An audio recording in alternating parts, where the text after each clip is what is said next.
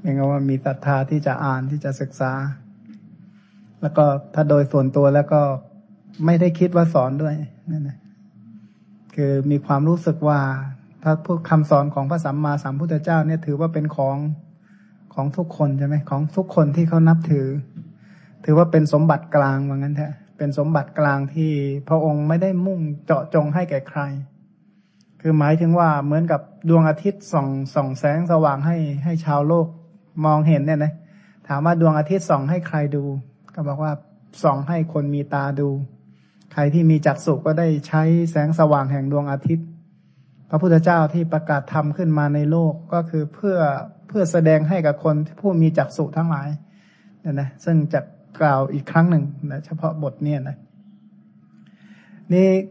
โดยอัธยาศัยก็คิดว่าเรามาร่วมศึกษาพระธรรมคำสอนเนี่ยนะถือว่าพระธรรมคำสอนนั้นเป็นของพระสัมมาสัมพุทธเจ้า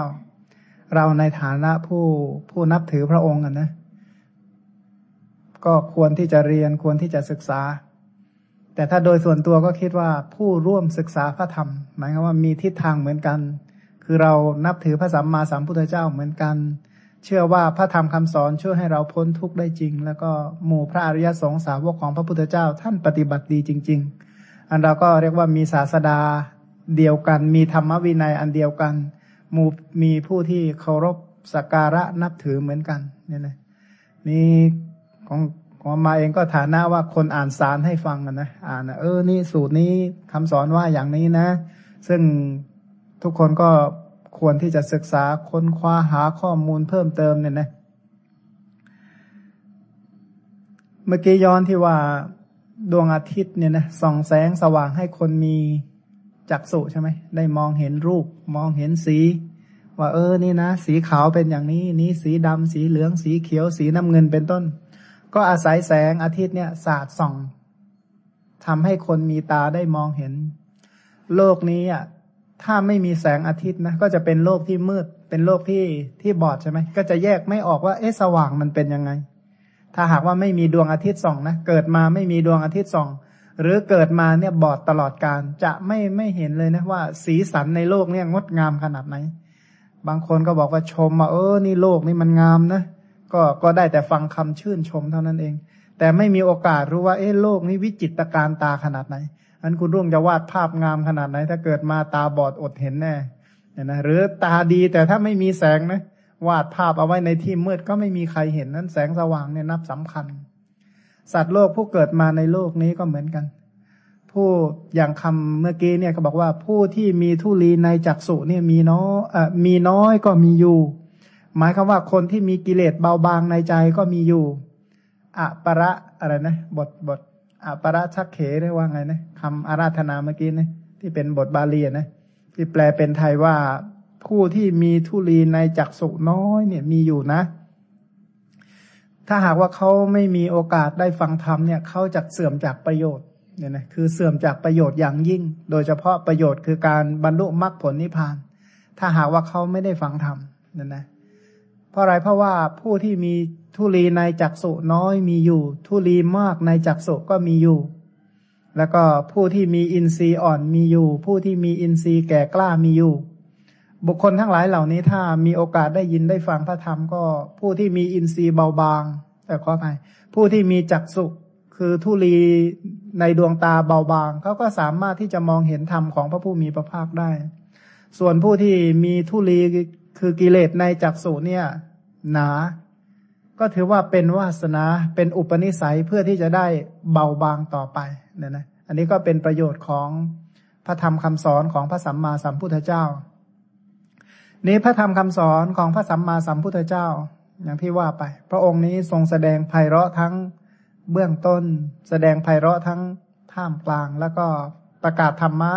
ไพเราะในที่สุดนะทุกคนที่เป็นนักสวดมนต์ก็จะสวดบ่อยๆ ใช่ไหมคำว่าอะไร อาทิกัลยานังเนาะอาทิกัลยานัง มัชเฉกัลยานังปริโยสานะกัลยานังเนี่ยนะสาทังสัพยัญชนะเกวละปริปุนังปริสุทธังบรมจาริยังประกาศเสสิเนี่ยว่าพระธรรมที่พระพุทธเจ้าแสดงเนี่ยนะไพเราะไพเราะตัวนี้แปลว่าดีกัลยาณะนะกัลยาณะแปลว่าดีมาก เบื้องต้นก็ดี ท่ามกลางก็ดี ในที่สุดก็ดี เป็นธรรมะที่สมบูรณ์ทั้งคำพูดถ้อยคำเป็นคำใช้ ใช้คำง่ายๆเนี่ยนะเรียกว่าสาพยัญชนะศาสตร์ถังหมายความว่า แต่เนื้อหากว้างขวางลึกซึ้งมากกว่านั้น แล้วก็เป็นคำธรรมะที่ประกาศพรหมจรรย์เนี่ยนะโดยเฉพาะอริยมรรคประกาศมรรคผลนิพพานเอาไว้อย่างบริสุทธิ์บริบูรณ์สิ้นเชิง ไม่มีขาดตกบกพร่องเลยเนี่ยนะนั้นถ้าเปรียบเทียบจากคำสอนเนี่ยนะซึ่งมีความไพเราะเบื้องต้นท่ามกลางและที่สุด เราเคยคิดนะว่าเอ๊ะพระศาสนาเนี่ย เบื้องต้นนี้ไพเราะที่ไหนท่ามกลางไพเราะที่ไหน ที่สุดนี้ไพเราะตรงไหน ถ้าเป็นแบบภาษาพูดแบบการปฏิบัติก็เบื้องต้นไพเราะด้วยทานท่ามกลางก็ไพเราะด้วย ศีลที่สุดก็ไพเราะด้วยภาวนา อันนี้พูดแบบภาษาเราๆทั่วๆไป แต่ถ้าจริง ๆ แล้วเขาบอกว่าเบื้องต้นเนี่ยไพเราะด้วย ศีลเนี่ยนะท่ามกลางไพเราะด้วย อริยมรรคที่สุดไพเราะด้วยพระนิพพานอันการฟังพระธรรมทั้งหลาย ต้องฟังให้ออกว่าตรงไหนเป็นทาน ตรงไหนเป็นศีล ตรงไหนเป็นภาวนา ตรงไหนเป็นสมถะ ตรงไหนเป็นวิปัสนา ตรงไหนเป็นมรรคตรงไหนเป็นผล ตรงไหนเป็นนิพพานเนี่ยต้องฟังให้ออกฟังให้เข้าใจการฟังออกฟังเข้าใจ อันนี้ถือว่าเป็นพื้นฐานเป็นบาดฐานเป็นบันไดขั้นแรก ที่จะทำให้เกิดการปฏิบัติเนี่ยนะ ถ้าหากว่าไม่เข้าใจตั้งแต่แรกแล้ว ยาก ในโลกนี้นะไอ้ไม่เข้าใจแล้วทำเป็นเลยเนี่ยหายากนะ ทุกอย่างนะถ้าที่ไม่รู้เรื่องแล้วทำในสิ่งนั้นได้นะเว้นแต่ละงานที่ใช้กำลังกายอย่างเดียว เช่นแบกเช่นหามเนี่ยนะไม่รู้ว่าแบกอะไรก็แบกไปได้ แต่พระธรรมไม่ไม่เป็นอย่างนั้น จะต้องมีความรู้ความเข้าใจ ความรู้ความเข้าใจที่ถูกต้องเนี่ยนะนำมาซึ่ง ศรัทธาเนี่ยนะศรัทธานี้ควรจะมีเป็นศรัทธาที่เกิดจากความรู้เกิดจากความเข้าใจเป็นอย่างดีศรัทธานั้นเรียกว่ามีปัญญานำหน้าศรัทธาที่มีปัญญานำหน้าก็จะทำให้ศรัทธาอันเนี้ยเป็นปัจจัยให้เกิดการเอาไปประพฤติปฏิบัติ ภาษาทางธรรมะใช้คำว่าโยนิโสมนสิการ เอาไปฉลาดคิด เอาไปไข้ครวนเอาไปพิจารณาให้เย็บคาย ทีนี้ถ้าหากว่าโยนิโสมนสิการถูกต้องฉลาดคิด หรือที่เรียกว่าปฏิบัติอย่างถูกต้องนะ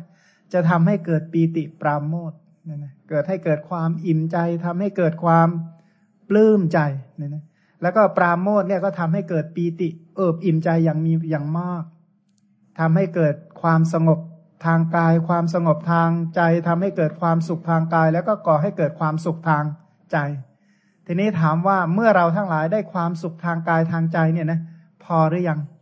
พอไหมคุณไพลิน ถ้ามีความสุขทางกายทางใจเนี่ย พอละ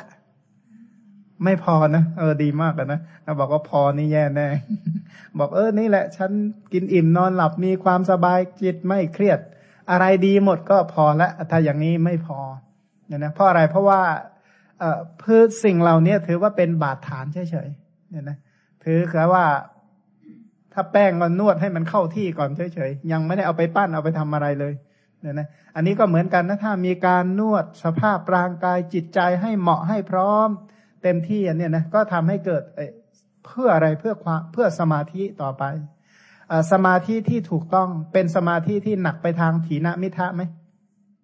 หมายความว่าแหมพอเข้าสมาธินิ่งหลับไปครึ่งชั่วโมงเลยนะตื่นมาอีกทีก็สดชื่นจังไปได้ อย่างนี้หรือเปล่า อันนี้ไม่ใช่ อันสมาธิไหนที่แหมก่อให้เกิดความเคลิบเคลิมอันนี้ไม่ใช่แน่นอนอันนะถ้าเคลิบเคลิมเนี่ยมันสายไสยศาสตร์ มันถ้ากล่อมใครให้เคลิมมาก ๆ ประสบความสำเร็จนะถ้าไสยศาสตร์ แต่ถ้าพุทธศาสตร์นะถ้าหากว่าบอกแหมฉันนี่วิชาพุทธนะ แต่แหมดูหนักไปทางเคลิบเคลิมเหลือเกินเนี่ย อันนั้นแสดงว่าไม่ใช่ของพุทธแล้วละ่ะ เพราะพุทธนี้เขามีแต่ตื่นนะเนี่ยเคลิบเคลิมนี่ไม่มีเนี่ยนะ ราะฉะนั้นจะต้องมีความที่เรียกว่ามีความตื่นตัวเป็นอย่างมากเนี่ยนะ ตื่นตัว แล้วก็ตื่นใจด้วยนะ แต่ก็ไม่ใช่ตื่นเต้นซะจนแบบคล้ายๆว่าได้ของดีแล้วก็ดีใจตื่นเต้น ไม่ใช่แบบนั้นอีก ก็คือมีความสุขุมมีคำว่ามีความพร้อมอย่างเต็มที่ทั้งร่างกายแล้วก็จิตใจ ถามว่าความเพียบพร้อมทางกายและจิตใจเนี่ยนะที่ใคร่ครวญดูแล้วอะดีทุกอย่างเลย น้อมไปเพื่ออะไรต่อไป ก็น้อมไปเพื่อพิจารณาอริยสัจนั่นแหละเนี่ยนะเอาเก็บเอาอริยสัจมาคิดมาใคร่ครวญมาพิจารณาให้ให้รอบครอบทุกกระบวนความว่างั้นเถอะ ที่จริง ๆ แล้วอริยสัจพระพุทธเจ้าแสดงแล้ว ประกาศไว้แล้ว ชี้ชัดเอาไว้แล้ว ที่บอกว่าโยธรรมังเทเสสิเนี่ยนะโยธรรมังเสเทติเนี่ย คือพระพุทธเจ้าพระองค์นั้นแสดงธรรมแล้ว แสดงธรรมอันนั้นคือแสดงอะไร ก็แสดงอริยสัจเนี่ยนะแสดงอริยสัจแม้แต่การประกาศทานศีลภาวนา ก็คือเป็นถ้อยคำที่ประกาศสายมรรคสัจนะ เออออริยมรรคนะจะเกิดได้ตามลำดับแบบนี้นะ คืออาศัยทาน อาศัยศีลแล้วก็อาศัยภาวนา ทีนี้คำว่าภาวนานั้นก็ควรทำความเข้าใจให้ชัดเจนแล้วก็แจ่มแจ้งเนี่ยนะซึ่งรายละเอียดเกี่ยวกับเรื่องภาวนาในในช่วงนี้ยัง ยังกล่าวอะนะยังยังไม่พร้อมที่จะกล่าวว่างั้นเนี่ยคือหัวข้อที่จะกล่าวก็คืออย่างที่แม่ครูว่าเมื่อกี้เนี่ยว่า เออฟังเรื่องศีลดูบ้างนี่เป็นยังไง เนี่ยนะศีลเนี่ยนะถ้าคนที่รักษาอย่างถูกต้องทำให้ได้รับความสุขที่ไม่มีโทษในภายในเนี่ยนะคือคือคนในโลกนี่นะสแสวงหาความสุขก็สแสวงหาได้อยู่ระดับหนึ่ง แต่พอได้ความสุขแล้วก็มีโทษใช่ไหมความสุขของบุคคลบางคนเนี่ยนะสแสวงหา เสร็จแล้วมาเดือดร้อนใจในภายหลังอันนะความสุขแบบนั้นไม่ใช่ความสุขที่เกิดจากศีลเนี่ยนะแต่ถ้าเป็นความสุขที่เกิดจากศีลเป็นความสุขที่ไม่ต้องมานั่งกินแหนงแคลงใจตัวเองเนี่ยอย่างหนึ่ง อีกอย่างหนึ่งก็ไม่มีใครมาติเตียนได้ฉะนั้นคนรักษาศีลดีนะหนึ่งตัวเองติเตียนตัวเองไม่ได้เลย คนมีความรู้คนมีปัญญาทั้งหลาย เขาพิจารณาโดยแยบคาย แล้วก็ตำหนิติเตียนไม่ได้เนี่ยนะเพราะอันนี้คือเป็นผลของของศีล ทีนี้ศีลเนี่ยนะถ้าไม่รักษาแล้วเป็นยังไง สมมติถ้าหากว่าเราปล่อยปละละเลยนะสัตว์นะเห็นนะฆ่าให้หมดเลยเท่าที่จะฆ่าได้ลักทรัพย์เนี่ยเห็นข้าวเห็นของใครเนี่ยหยิบช่วยได้หยิบหมดเนี่ยนะ ถ้าเป็นสมมติว่าการมีสุมิจฉาจารก็ถ้าหาแหล่งได้ก็เอาเลยอย่างเงี้ยนะมูสาวาตตลบตะแลงโกหกตอแหลเนี่ยนะยังไงก็เอาให้เต็มที่ไปหมด หมายความว่าเหล้าก็เมาซะจนเรียกว่าไม่สางเป็นเลยนะแอลกอฮอล์นี่มีตลอดเลยในเส้นเลือดอะ่ะถามว่าถ้าใช้ชีวิตในลักษณะนี้มาก ๆ มีโทษยังไงอันนะโทษ อย่างน้อยที่สุดหนึ่งนะ ตัวเองก็ตำหนิติเตียนตัวเองได้อย่าง แน่นอนนะถือว่าไข้ครวญและตำหนิตัวเองได้อย่างเต็มที่เลยใช่ไหมคนคนที่ทำชีวิตหรือใช้ชีวิตแบบนั้นนะติเตียนตัวเองได้อย่างหนึ่ง อย่างที่สองนะไปเกี่ยวข้องกับใครเขาก็ด่าเอา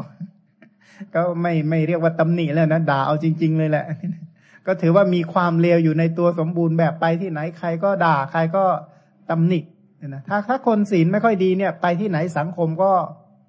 รังเกียจใช่ไหมไม่มีใครต้อนรับนะ ก็บอกว่าโจรนี่มีอาชีพปล้นเหมือนกัน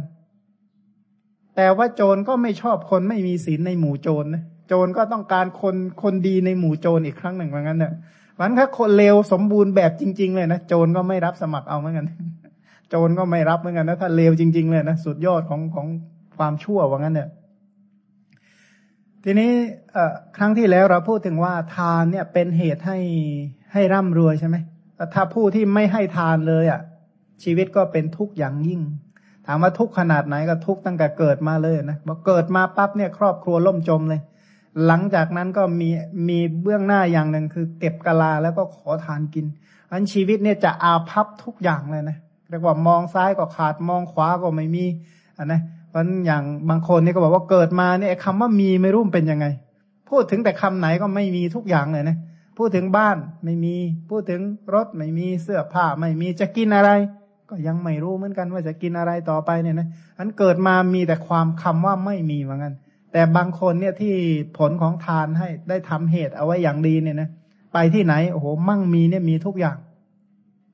ทีนี้ไอการให้ทานมาก ๆ เนี่ยนะก็มีบางกลุ่มบางคนที่ว่า เวลาจะให้ทานทีก็ต้องฆ่าที เนี่ยนะสมมติเออจะแกงปลาถวายทำบุญซะหน่อยจะทำบุญด้วยปลานี่แหละ ก็ทุบหัวสักทีหนึ่งไง ทุบหัวปลาแล้วทำบุญถามว่าดีไหมอย่างนี้ไม่ดี ไม่ดียังไงคุณปลาใจอ๋อ มันผิดศีลนะไอ้ทานนี่ให้ดีนะ แต่ว่าแหมลงทุนลงแรงถึงกับว่า ต้องต้องต้องลงไม้ลงมือฆ่า แล้วก็จึงจะทำบุญได้นี่โอ้โหหนักหนาสาหัสมากอย่านะถามว่าทำไม คือโดยลำพังแล้วอะ ทานนี่เป็นเหตุให้ร่ำรวยใช่ไหม แต่ถ้าหากว่าเกิดมาร่ำรวย แต่ว่าตายตั้งแต่อยู่ในคันเอาไหมเสร็จแล้วไอ้กรรมที่ไปฆ่าสัตว์เนี่ยทำให้แท้งงั่งอยู่ในคันอย่างเงี้ยนะเอาไหมโอ้ยไม่มีประโยชน์อะไรเลยนะก็มีเรียกว่ามีสิทธิ์เกิดเป็นลูกคนรวยครับสามชั่วโมงหรือว่าสามสัปดาห์หรือสามเดือนสี่เดือน เสร็จแล้วก็แทงออกไป ก็ไม่ได้มีประโยชน์อะไรเลย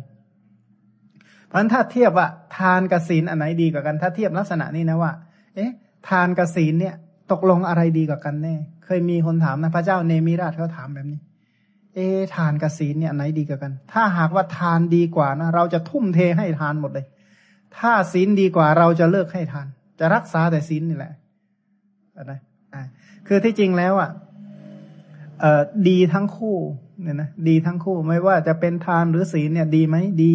แต่ก็ไม่ควรจะแยกว่าทานกับศีลอันไหนดีกว่ากัน ถ้าถ้ามาตั้งคำถามว่าเอ๊ะทานกับศีลอันไหนดีกว่ากันก็เหมือนกับเอ๊ะพ่อกับแม่เนี่ยนะใครดีกว่ากัน ถ้าหากว่าพ่อดีนะฉันจะเลี้ยงแต่พ่อ ถ้าแม่ดีฉันจะเลี้ยงแต่แม่อันนะเพราะฉะนั้นลูกทั้งหลายควรคิดแบบนี้ไหมเอ๊ะพ่อกับแม่นี่ใครดีกว่ากัน ควรคิดแบบนี้ไหมไม่ควรก็บอกก็ดีทั้งคู่นั่นแหละอันมาตาปิตุอุปทาน ถ้าจะบำรุงเลี้ยงดูพ่อแม่ก็เลี้ยงดูทั้งพ่อทั้งแม่นั่นแหละ ไม่เลือกแหมเลี้ยงแม่มากกว่าพ่อหรือเลี้ยงพ่อมากกว่า แม่ไม่ควรเพราะว่า เพราะว่าพ่อแม่ก็เป็นพระอรหันต์ของลูกทั้งคู่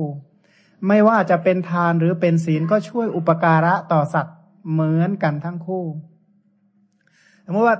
ตรงๆของทานเนี่ยนะทานเป็นเหตุให้มั่งมีโภคทรัพย์ใช่ไหมทำให้อย่างอย่างชีวิตของผู้ที่มีความสุขสะดวก ความสุขความสบายทางทางร่างกายเนี่ยนะอันนี้ส่วนใหญ่ถือว่าให้รู้ว่าเป็นผลของทานทั้งนั้นเลยนะ ความสะดวกทั้งร่างกายตั้งแต่นับตั้งแต่พื้นเท้าขึ้นมาที่เหยียบนะ ที่มีที่เหยียบอย่างนั้นเนี่ย ถือว่าเป็นผลของทานนะสิ่งที่มาหุ้มเท้าเรียกว่ารองเท้า สิ่งที่มาหุ้มร่างร่างกายส่วนล่างเรียกว่านะผู้ชายก็เรียกว่ากางเกง หรือเรียกว่าผ้าเป็นต้นเนี่ยที่มานุ่ง มาทับที่มาปกปิดตัวเนี่ยนะที่มาคลุมร่างกาย แล้วก็มีอาหารให้รับประทานเข้ามาในร่างกายเนี่ยนะ แล้วก็ร่างกายไปอาศัยณส่วนใด ๆ อยู่ เช่นอยู่เนี่ยตรงนี้เรียกว่าบ้านอันการมีบ้านอย่างนี้ก็ถือว่าเป็นผลของของบุญเนี่ยนะถ้าเกี่ยวข้องไปเดินทางก็ต้องอาศัย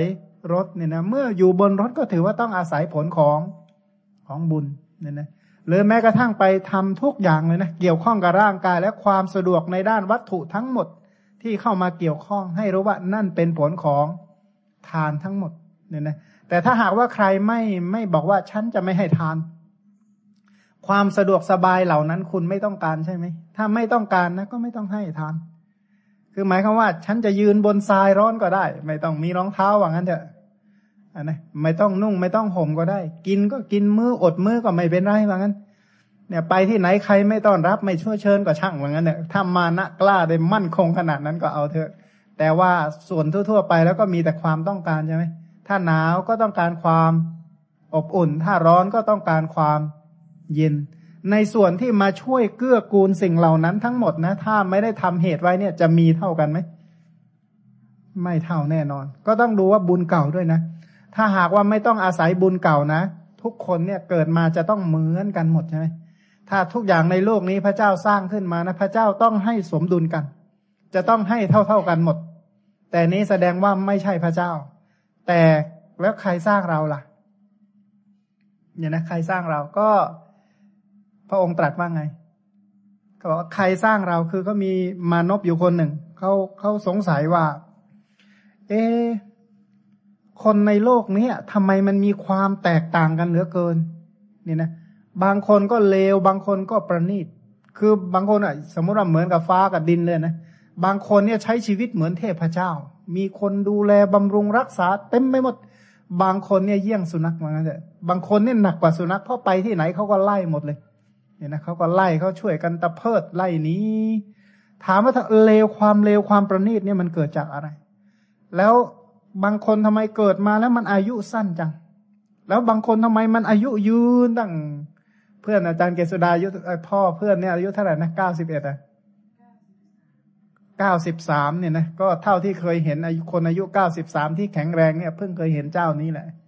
ที่ที่เคยเห็นนะตั้งแต่เกิดมาเคยเห็นแล้วแข็งแรงเท่านี้เพิ่งเห็นนี้คนเดียวเนี่ยนะแต่คนอื่นอาจจะมีนะแต่ของอามานี่เพิ่งเห็นเจ้านี้เจ้าเดียวเก้าสิบสามแล้วก็แข็งแรง แล้วก็ไม่เลอะเลือนอะไรเนี่ยนะไม่เลอะเลือนเพียงแต่ว่าอินทรีย์ทั้งหลายมันก็วิกลวิการนะตาก็ไม่ค่อยดี หูก็ไม่ค่อยดี แต่ว่าสุขภาพโดยรวมแล้วดี เนี่ยนะใจก็ดีเนี่ยนะดีตั้งตั้งเยอะเลยนะเอ๊ะทำไม ตั้งอายุเก้าสิบสามนะ ยังแข็งแรงไปไหนมาไหนได้นั่งรถได้ ทั้งวันไม่เหน็ดเหนื่อยไม่บน กินอะไรก็กินได้ กินอิ่มนอนหลับอาหารอร่อยทุกมื้ออย่างเงี้ยนะเออ แล้วทำไมมีบุญขนาดนั้นไอ้เจ้าหนึ่งไม่ใช่อย่างนั้นโอ้ยเกิดมามันป่วยกระสอบกระแสโอ้ยแม่เนี่ยน้ำตาคลอเลี้ยงลูกแต่ละคนเนี่ยนะำไมมันป่วยบ่อยเหลือเกินแต่ละวันเนี่ยนะร้องอยู่ได้ทั้งวันไอ้ลูกคนนี้เนี่ยร้องแล้วก็หาหมอ แม่บางคนเขาเล่าให้ฟังก็บอกลูกคนนี้เขาซื้อไว้ด้วยเงินเขาว่างั้นว่าทำไมเพราะว่าสองวันก็พาไปหาหมอสามวันก็พาไปหาหมอทำมาหากินก็เก็บเอาไว้ค่ายาลูกคนนี้แหละเขาว่างั้นเพราะฉะนั้นแต่ละวันก็ซื้อมันเอาให้มือนกันอันนี้ก็เจ็บปวด เอ๊ะทำไมเป็นอย่างนั้น อีกคนหนึ่งอายุยืนยืนอีกคนหนึ่งโอ้อยากให้มันเกิดตายตั้งแต่อยู่ในท้องนั่นแหละ เกิดมาสองเดือนสามเดือนก็ตายแล้วสิบเออบางคนก็ห้าปีสิบปียี่สิบปีกำลังน่ารักกำลังจะทำมาหากินเป็นก็ตายไปแล้วอย่างเงี้ยมันทำไมมันมันไม่เหมือนกันเลย สุขภาพร่างกายก็เหมือนกันบางคนนี่แข็งแรงเหลือเกินเนี่ยโหอย่างนักมวยปล้ำบางคนเนี่ยโอ้ยจะลุกจะเดินก็ยากยากเนี่ยนะมันมันแตกต่างกันเหลือเกิน แล้วบางคนทำไมตระกูลดีดีเนี่ยนะไปที่ไหนเนี่ยเอ่ยแต่นามสกุลนี่เขาก็ชื่นชมแล้วใช่ไหม ไปอีกที่หนึ่งโอ้ยใครเดี๋ยวเอ่ยนามสกุลเนี่ยเสียหายมากนะต้องเก็บงวนสงวนตัวไว้อย่าไปเล่าให้ใครฟังเลยว่า ตัวเองนี่มีชาติกำเนิดเป็นยังไงมายังไงเนี่ยนะว่าทำไมมันหลากหลายเหลือเกินเขาเขามีนักมนุษยวิทยาสมัยสมัยพุทธกาลเนี่ยเข้าเข้าไปถามพระพุทธเจ้า ถึงความหลากหลายของของคนที่เกิดมาในโลกเนี่ยนะอย่างหนึ่งก็คือความเลวกับความประณีตของคนก่อนเนี่ยนะว่า ทำไมคนเนี่ยมีความมีความตกต่ำในตัวเองอย่างเต็มที่อีกคนหนึ่งโอ้โหสูงนะทีนี้ความสูงส่งเหล่านั้นนะบางคนก็สูงส่งด้วยชีวิต เช่นอายุยืนเนี่ยนะยังพ่อเพื่อนอาจารย์เกษดาอายุเก้าสิบสามปี แล้วก็ยังลุกเดินเหินแข็งแรงเนี่ยนะกินอิ่มนอนหลับสบาย ไม่ป่วยไม่ไข้จับให้นั่งก็นั่งได้อยู่ทั้งวันอะไรไม่ไม่ปวดไม่เมื่อยไม่อะไรสักอย่างเนี่ยนะแล้วก็ไม่บน่นไม่อะไรเลย แต่อีกคนหนึ่งไม่ได้เลยรับตามแม่หน่อยเพราะร้องนะเลี้ยงลูกบางคนใช่ไหมเกิดมาก็ร้องเลยแต่พอคลอดออกมานี่ก็เลี้ยงยากเลยเหมือนกันซื้อไว้ด้วยเงินแต่ละมือแต่ละมือเนี่ยนะต้องกินข้าวคำยาคำนั่นแหละจึงจะมีชีวิตอยู่ได้นะและอีกคนหนึ่งเนี่ย อายุก็สั้น อีกคนหนึ่งอายุก็ยืน อีกคนหนึ่งตระกูลก็ดี อีกคนหนึ่งก็ตระกูลไม่ดีนะทีนี้บางพวกนะ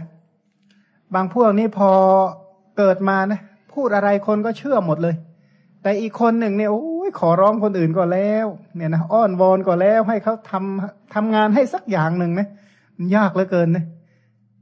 แต่อีกคนหนึ่งหลุดปากไปคำหนึ่งโอ้ยคนอื่นนี่สนองเจตนารมหมดเลย อย่างยกในหลวงเนี่ยเขาบอกว่า พระราชดำรัสในหลวงสั่งให้ทำไม่ค่อยมีคำนี้ ไม่ถึงคำนี้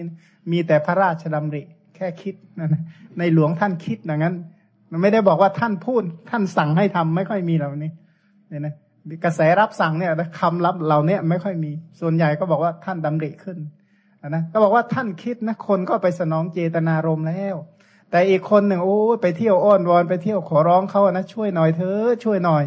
เขาก็ไม่เอาเนี่ยนะเขาก็สายหัวกันหมด ไม่มีใครอยากช่วยเหลือเกื้อกูลเลย แล้วก็อีกบางบางคนเนี่ยนะเเกี่ยวกับเรื่องบริวารเนี่ยนะพวกเยอะเพื่อนเยอะ แต่อีกคนหนึ่งไม่มีเพื่อนเลย ไปที่ไหนใครก็รังเกียจเนี่ยนะบางคนเนี่ยเกิดมาเนี่ยกำพร้าหมดเลยกำพร้าพ่อกำพร้าแม่ เพราะอะไรเพราะว่าพ่อแม่บางคนไม่ยอมรับว่าคนเนี้ยเป็นลูกของฉันเลยซ้ำไปนะแต่บางคนนี่ไม่ได้โหแย่งกันเอาไปทำลูกนะลูกของฉันลูกของฉันเนี่ยนะฟ้องร้องยังไงก็ได้ ขอให้ได้เด็กคนนี้มาเป็นลูกเนี่ยนะเออบางคนนี่ขนาดนั้นเนี่ยนะเป็นที่นับถือ ถามว่าโลกนี้ทำไมมันเป็นอย่างนี้เนี่ยนะ บางคนนี่ก็ประสบความสำเร็จทำมาหากินร่ำรวยคิดว่าคิดอะไรก็เป็นเงินเป็นทองได้หมดเลย แต่อีกคนหนึ่งไม่ได้ คิดอะไรเป็นได้เสียเงินเสียทองหมดเหมือนกันเขาบอกว่าแค่คิดจะขับรถออกบ้านนี่ก็เริ่มเสียเงินตั้งแต่ออกแล้วขับรถก็ไปเที่ยวเฉียวโน่นชนนี่เดี๋ยวก็ได้เสียสตังค์ไปเรื่อยแหละว่างั้นเถอะก็คือมีแต่หมดตัวไปเรื่อยไปเรื่อยแต่อีกคนหนึ่งทำอะไรนี่ก็ดีขึ้นไปหมดดีขึ้นไปหมด อันนี้แหละที่ ระสัมมาสัมพุทธเจ้าพระองค์ตอบว่าสัตว์ทั้งหลายมีกรรมเป็นของของตนใช่ไหมกรรมะอันนั้นนะกรรมะโยนิกรรมะพันธุกรรมะปฏิสารโนเนี่ยนะอยังกรรมังกริสามิกัลยาณังวาปาปะกังวาตัสสะทายาโทภวิสามิเนี่ยนะว่าเราทั้งหลายมีกรรมเป็นของของตน มีกรรมเป็นผู้ให้ผล มีกรรมเป็น กำเนิดมีกรรมเป็นเผ่าพันธุ์มีกรรมเป็นที่พึ่งอาศัยเราจะทำกรรมอะไรไว้ดีหรือชั่วบุญหรือบาป เราทั้งหลายนั่นแหละจะเป็นทายาทเป็นผู้รับผลของกรรมอันนั้นของตัว ทีนี้ก็ย้อนมาอีกครั้งหนึ่ง เอ๊ะตัวกรรมเนี่ยทำไมมันยิ่งใหญ่เหลือเกินเนี่ยมันคืออะไรกันแน่ อะไรเนาะมันเป็นตัวกรรมยอมว่าอะไรเป็นตัวกรรมดีหนุ่มอะไรเป็นตัวกรรมดี กรรมนี่คืออะไรเนาะไหนนะ ยังไม่รู้นะอ๋อนี่กำลังฟังใหม่เหมือนกันเลยก็บอกว่ากรรมนี่คือตัวภาษาธรรมะใช้คำว่าเจตนานะ เจตนา ภาษาไทยนี่เขาใช้คำว่าจงใจ ไม่รู้ว่าจงใจกับเจตนาไหนเข้าใจง่ายกว่ากันก็ไม่รู้ก็บอกว่าแปลเป็นไทยว่าไง บอกว่าจงใจ เอ๊ะจงใจกับเจตนาไม่รู้คำไหนจะเข้าใจง่ายกว่ากันอ๋อจงใจเป็นภาษาไทย ภาษาบาลีใช้คำว่าเจตนา แต่ก็คือเป็นศัพท์บาลีที่ใช้เป็นภาษาไทยไปแล้ว เจตนานะ ก็อันเดียวกัน เจตนานั่นแหละเป็นตัวกรรมเนี่ยนะเจตนาหังพิกเวกรรมมังวัามิดูก่อนพิสูจน์ทั้งหลาย เรากล่าวว่าเจตนานั่นแหละคือตัวกรรม เพราะฉะนั้นถามว่าความเลวความชั่ว อายุยืนอายุสั้น ฉลาดมากฉลาดน้อย ผิวพรรณดี ผิวพรรณไม่ดีโรคภัยมากโรคภัยน้อยอายุยืน อายุสั้นมียศมาก มีบริวารมากตระกูลสูงตระกูลต่ำสิ่งเหล่านี้เกิดจากเจตนา เจตนาในอดีตนั่นเองเนี่ยนะเจตนาตัวนั้นเรียกว่าเป็นตัวตัวกรรม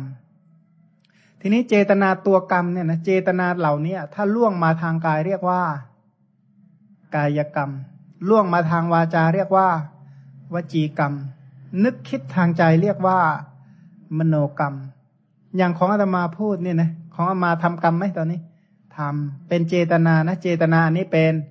วจีกรรมเนี่ยนะยอมทั้งหลายนั่งฟังนิ่งเฉยๆเป็นกรรมไหมอ้าวก็ก็ฟังเฉยๆนั่ง ฟังเฉยๆเนี่ย ไม่ได้ทำอะไรเลย ไม่ได้พูดด้วย ไม่ได้พยักหน้าด้วยนั่งเฉยอย่างเงี้ยนะ อันนี้เป็นกรรมไหมเป็นเป็นกรรมอะไร มโนกรรมเนี่ยนะถ้าหากว่ามีการพยักพยอกอะนะพงกหน้าหน่อยอย่างเงี้ยถ้าพงกหัวสักนิดหนึ่งนี่นี่เป็นกรรมไหม เป็นเป็นกรรมอะไร กายกรรม เนี่ยนะถ้า ถ้าครางมาหน่อยหนึ่งนะถ้าครางเนี่ยนะอืมใช่ใช่อย่างเงี้ยนี่เป็นกรรมไหมเป็นนะเป็นกรรมอะไรวจีกรรมนะสรุปแล้วเอ๊ะก็ถ้ากระพริบตาละกันนี่กระพริบตานี่มีเจตนาให้กระพริบไหมมีอันนี้เป็นกายกรรม กายกรรมวันสรุปว่าเจตนาที่เป็นเหตุแห่งคำพูดที่เปล่งออกมาเป็น วจีกรรม เป็นเหตุให้ยืนเดินเป็นต้นเนี่ยนะขยับตัวเมื่อไหร่อันนี้แหละเป็นกายกรรม ทีนี้ถ้าของออกมาทั้งพูดด้วยทั้งสายหัวด้วยนี่เป็นกรรมอะไรก็ได้สองกรรมนะถ้าพูดก็เป็นวจีกรรม ถ้าสายหัวก็เป็นกายกรรมก็ได้สองกรรมเหมือนกันนะนะแต่ถ้าไม่ไม่ไม่เปล่งวาจาออกเลยนะ คิดนิ่งๆในใจนะคิดอะไรก็ช่างเถอะอันนั้นแหละ เจตนาตัวนั้นเป็นเป็นตัวกรรมอ่า กรรมกับสิ่งที่ถูกทำนี่เหมือนกันไหมอ่านะตัวเจตนากับสิ่งที่ถูก ถูกเจตนาทำเนี่ยนะเหมือนกันไหมไม่เหมือนเนาะก็สมมุติถ้าหากว่าอ้าวคุณชูศรีมองเห็น เอาเห็นอาจารย์เกษสุดากันแล้วกัน ถ้าคุณชูศรีมองเห็นอาจารย์เกษสุดานะอาจารย์เกสุดากับคนเห็นเนี่ยเหมือนกันไหมไม่เหมือน อะนะเจตนากับสิ่งที่ถูกเจตนาคิดก็เหมือนกัน ไม่เหมือนกันอย่างนะทีนี้อารมณ์ของเจตนาเนี่ยมีอะไรบ้างอะ ก็เนี่ยตามองเห็นเนี่ยก็เป็นถือว่าเป็นเจตนานี่เข้าไปทำกรรมกับสิ่งนั้นแล้วนะหูได้ยินเสียงเนี่ยนะก็เจตนาเข้าไปทำกรรมกับสิ่งที่ได้ยินนะนะเช่นโยมได้ยินเสียงนะโยมนึกคิดตามนะอันนี้แหละทำกรรมเลยนะมโนกรรมอะทำกรรมกับเสียงเลยนะ ก็บอกเหมือนไม่ได้ทำอะไรเลยนะ แต่คำสอนเราถือว่าทำกรรมแล้วแม้กระทั่งลุกพลุดลุกผุดนั่ง นึกคิดอะไรก็ตามนะ ทุกเรื่องที่เรารับรู้เราทำกรรมในสิ่งนั้นแล้วทำกรรมในสิ่งนั้นแล้ว ทีนี้ เอ๊กรรมตัวนี้เนี่ยนะคำว่ากรรมนี้เป็นคำกลางๆหมายความว่า ถ้าเป็นกุศลเรียกว่ากุศลกรรม ถ้าเป็นบุญเนี่ยถ้าทำด้วยบุญเรียกกุศลกรรม ถ้าทำด้วยอกุศลก็เป็น อกุศลกรรม ทีนี้ถ้าพูดถึงเอากุศลมาตั้งง่ายก่อนกุศลคืออะไร ทานศีลและภาวนาเนี่ยนะอันนี้พูดแบบย่อที่สุดเลยว่านี่คือกุศลนะคือเป็นไปกับทานศีลและภาวนา เมื่อใดที่เจตนาไม่เป็นไปกับทานศีลภาวนาให้รู้เถอะว่านั่นเป็นอกุศลเนี่ยนะคือคือเจตนานะ ถ้าไม่เป็นไปกับเรื่องดีมันก็ชั่ว อยู่สองอย่างแค่นั้นนะเอาเอาของปุถุชนนะ ถ้าไม่คิดดีก็คิดชั่วมีสองอย่าง ทีนี้ไอ้คิดคิดดีอะเป็นกุศล ถ้าคิดไม่ดีเป็นอกุศล ไม่ใช่สิ่งที่ถูกคิดนะ ไม่ใช่สิ่งที่ถูกคิดนะ เป็นกุศลอกุศล แต่ตัวความคิด ตัวเจตนาตัวนั้นแหละเป็นกุศลและอกุศล ย้อนอีกครั้งถ้าเป็นกุศลต้องเป็นไปกับทานศีลและก็ ภาวนา ถ้าเป็นอกุศลก็ไม่ใช่ทาน ไม่ใช่ศีล ไม่ใช่ภาวนาถามว่าคืออะไร เกิดร่วมกับโลภะเมื่อไหร่เจตนาเกิดร่วมกับโลภะอันนั้นก็อกุศล เจตนาเกิดร่วมกับโทสะโทสะคือความโกรธอะนะภาษาไทยเรียกว่าโมโหอันนั้นไอตัวนั้นแหละเป็นอกุศล แล้วก็เกิดร่วมกับความเขลาความโง่เนี่ยที่เรียกอวิชชาหรือโมหะ อันนี้ก็เป็นอกุศลคำไทยนี่เขามีอยู่ไอ้คำถ้าโมโหนะโทสะ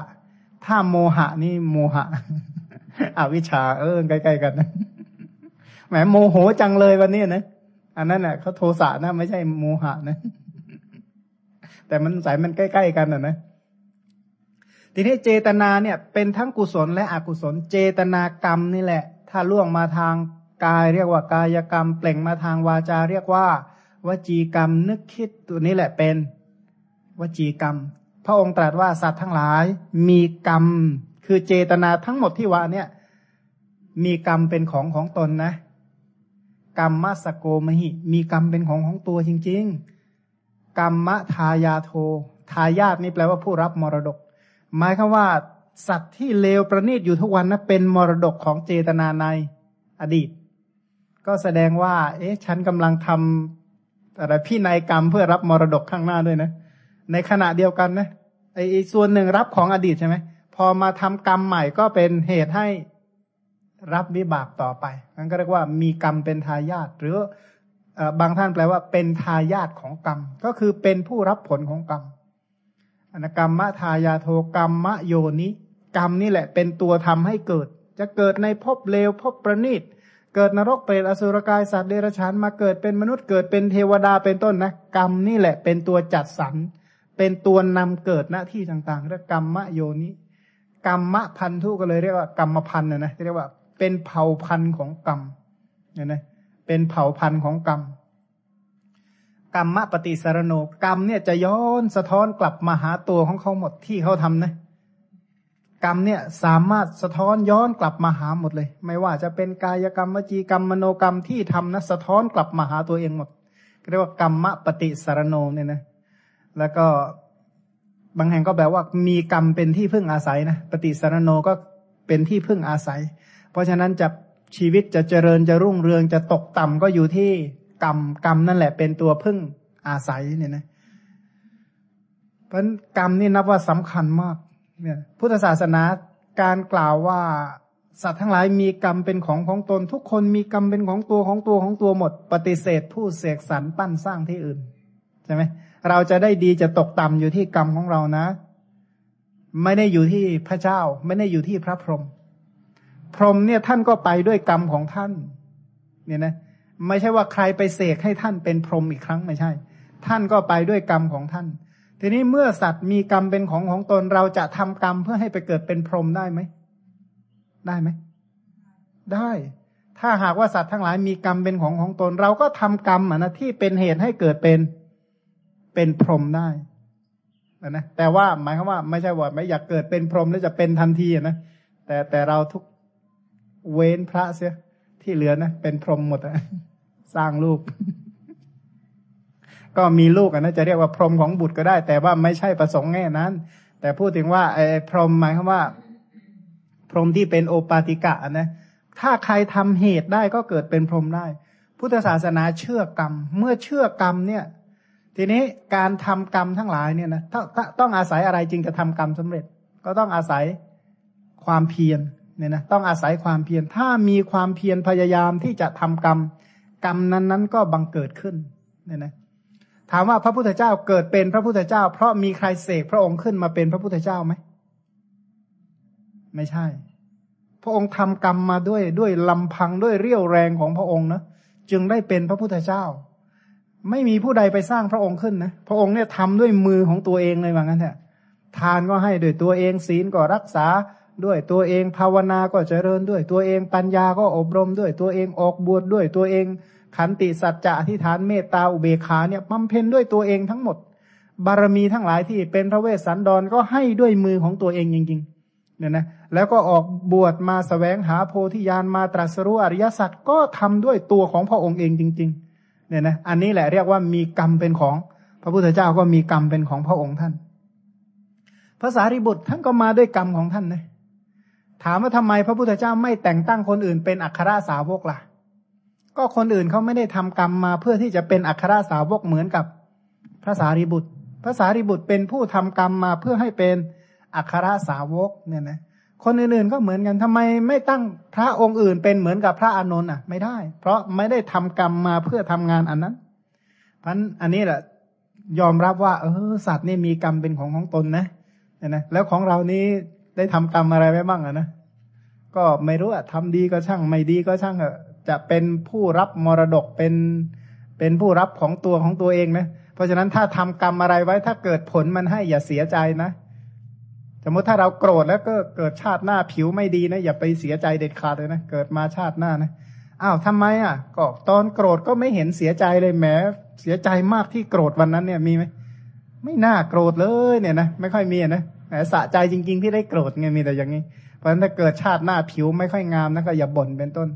ถ้าหากว่าเกิดมาชาตินี้นะไม่ชอบให้เลย คิดจะให้ยังไม่มีในความคิด ถ้าเกิดชาติหน้ามันจะจนมั่งก็อย่าไปเสียใจนะอย่าไปโทษพ่อโทษแม่เด็ดขาดบอกพ่อแม่นี่แหละเกิดมาทำให้ผมเนี่ยยากจนอย่างนั้นอย่างนี้อย่าไปบ่นเด็ดขาดเลย ก็บอกอ้าวก็ทำเหตุมาด้วยตัวของตัวเองแล้วจะไปเสียใจทำอะไรเห็นไหมเพราะตามตามคำสอนนี่ถือว่ามาจากกรรมเป็นของของตนจริง ๆ แต่ในเรื่องกรรมเนี่ยนี่พูดแบบหลักกว้างๆก่อนนะแต่มีรายละเอียดในส่วนลึกเข้าไปอีก เนี่ยนะทีนี้ถ้าจะมาพูดถึงว่าคนที่เกิดมาในโลกเนี่ยนะสิ่งที่ต้องการมากที่สุดโดยทั่ว ๆ ไป แล้วก็น่าจะเป็นชีวิตมั้งนะชีวิตนี้เป็นสิ่งที่มนุษย์ต้องการที่สุดเนี่ยนะหวงแหนทนุถนอมมาก เว้นไว้แต่ว่าคนนี้มันเรียกว่า ทุกอย่างไม่สมหวังไปหมดเลย ถ้าอย่างนี้ก็ ก็อาจจะอยากไม่อยากมีชีวิตนะนะแต่ถ้าโดยทั่ว ๆ ไปแล้วก็ต้องการที่จะมีชีวิต ก็ไปหาหมอทั้งหลายเนี่ยนะที่หมอเขาเล่าว่าวันหนึ่งเนี่ย คนไปเข้าโรงพยาบาลไม่ต่ำกว่าพันแปดร้อยคนเหมือนกันต่อหนึ่งโรงนะไม่ใช่หลาย โรงเดียวเนี่ยนะก็อย่างโรงพยาบาลจังหวัดเชียงใหม่เลยนะไปเหอะตอนนี้เนี่ยเต็มไปหมดเลยแหละเออเสาร์อาทิตย์อาจจะน้อยหน่อย แต่ถ้าวันธรรมดาเนี่ยเป็นพันๆเลยนะที่ที่ไปโรงพยาบาล ที่ไปทั้งหมดเนี่ยไปเพื่ออะไร เพื่อรักษาชีวิตเนี่ยนะ คือชีวิตเนี่ยมันต้องอาศัยอยู่ด้วยอาหารเป็นต้นใช่ไหมชีวิตนี้ดำปัจจัยหลายอย่างนะทำให้ชีวิตดำรงอยู่ได้ ที่ที่เป็นเป็นอยู่กันนี้นะไม่ตายเนี่ยก็หนึ่งนะ อาหารก็ถือว่าเป็นเหตุสำคัญเนี่ยนะอาหารนี่รวมถึงอยู่ถึงยาด้วยนะเพราะอยู่ยาก็นับว่าตระกูลอาหาร ถ้าขาดอาหารหรือขาดอยู่ยาทั้งหลาย ชีวิตอยู่ได้ไหมไม่ได้ เพราะเพราะชีวิตนี้ดำรงอยู่ได้ด้วยอาหารด้วยยา ทีนี้ต่อไปชีวิตนี้ด้วยยาอย่างเดียวพอไหม ไม่พออย่างอื่นอีกนะอะไร อันนั้นก็อย่างที่เราหายใจกันอยู่นี่อันนี้ใช้อะไร ถ้าถ้าเลิกหายใจนะเป็นยังไง ถ้าหายใจเข้าอย่างเดียวไม่หายใจออกเลยนะแต่หายใจออกอย่างเดียวไม่ยอมเข้าเลย อันนี้ก็ตายเหมือนกันเพราะลมหายใจนี่ก็สำคัญนะเพราะลมหายใจก็ถือว่าเป็นเหตุแห่งชีวิต และอีกอย่างหนึ่งนะะคือเรียกว่าภาษาธรรมะใช้คำว่ามหาภูตรูป คือถ้าพูดแบบภาษาเราเราก็บอกว่าหัวใจนี่สำคัญไหมต่อการดำรงชีวิตอยู่ ถ้าหัวใจเลิกเลิกเลิกปั๊มมันนะจะว่าไงเออตายอีกเหมือนกัน อันนั้นเรียกว่า อันนี้ปัทวีธาตุนะ มหาพูดคือธาตุดินนะถ้ามันกำเริบเมื่อไหร่ก็เสียหาย ถ้าเกิดตับแข็งหมดเลย อยู่ได้ไหมไม่ได้ ถ้าปอดเนี่ยดันไม่แฟบไม่ฟูเลยนะมันเกิดแข็งทื่อขึ้นมาก็ ตายอีกเนี่ยนะก็โรคที่ทำให้ตายก็เนี่ย โรคตับโรคไตโรคปอดเนี่ยนะโรคหัวใจโรคในในพวกนั้นอะ แล้วก็มันสมองนะถ้าเกิดสมองเนี่ย แต่ละส่วนเน่าหมดเลย อันนี้แหละชีวิตพระองค์ตรัสว่าเนื่องด้วยมหาพูดมหาพูดถ้ามหาพูดแต่ละอันที่สำคัญสำคัญกำเริบไปชีวิตก็เป็นอยู่ไม่ได้เนี่ยนะเป็นอยู่ไม่ได้ แล้วก็ส่วนที่สำคัญมากลืมไว้ไม่ได้อีกอย่างหนึ่ง คือหมายความว่า โอ้อาหารก็ดีนะหมอก็ให้ยามาเบ็ดเสร็จ หัวใจเขาก็ปั๊มให้อย่างเต็มที่ แล้วร่างกายแต่ละส่วนไม่ได้เสียหายเลย แต่ทำไมต้องตายอะ คือทุกอย่างดูดีหมดเลย แต่ทำไมตายได้อะ เหมือนกับไหลตายนะคำว่า ไม่รู้สาเหตุผ่าไปแล้วตรงไหนก็ไม่มีอะไรเสียหายบกพร่องแต่ละส่วนทำไมจึงตายได้ อันเนี้ยอันนี้เขาเรียกว่าจิตจุติว่างั้นเถอะเพราะฉะนั้นถ้าถือว่าจิต จิตเนี่ยเป็นเหตุแห่งชีวิตนะสรุปอีกครั้งหนึ่งนะ ถ้ามหาภูตรูปธาตุสี่นะอย่างใดอย่างหนึ่งกำเริบตาย ถ้าลมหายจะมีขาดลมหายใจเข้าหรือลมหายใจออก ก็ตายอีกเหมือนกัน ถ้าขาดอาหารขาดยูกยา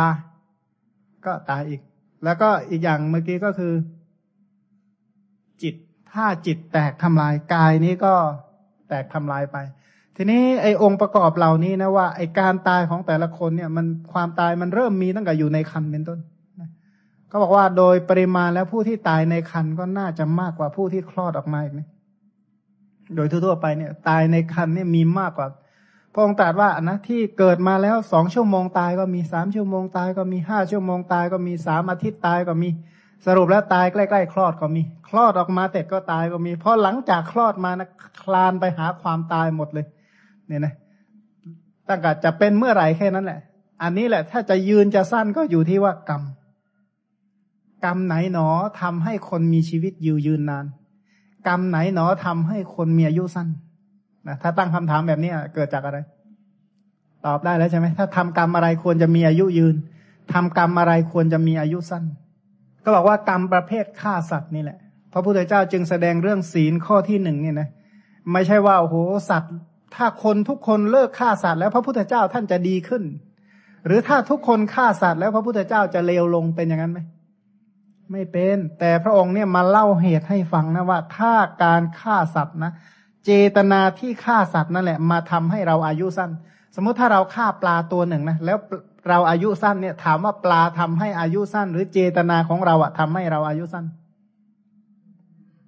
เจตนาเรานะ สมมุติถ้าเราไปฆ่าปลาเนี่ยนะ บาปมันอยู่ที่ปลาหรืออยู่ที่เรา ปลารับผลของกรรมเก่าเราก็ทำเหตุใหม่ไอ้ตัวบาปก็อยู่ที่เจตนาของเรา แล้วไม่ใช่ว่าปลามันแช่งแล้วเราจะได้บาป หรือปลาให้พรนะเราจะได้บาปไม่ใช่เลย อยู่ที่ไหน อยู่ที่เจตนาของเราอย่างเดียว เนี่ยนะอันพระองค์ยกให้เจตนาเป็นหลัก อายุจะยืนอายุจะสั้นจะได้เอ่อจะยาวจะสั้นยังไงก็อยู่ที่เจตนา อย่างบางคนเนี่ยนะเป็นคนที่ให้ทานมากๆ นิยมให้ทานเยอะอที่ให้ทานนี่ดีแล้วแต่สิ่งที่เขาชอบอยู่อย่างหนึ่งคือฆ่าสัตว์เนี่ยนะมีความสุขกับการฆ่าว่างั้นแต่ก็พวกนี้แหละ ถ้าเกิดมาณที่ใด ๆ เนี่ยก็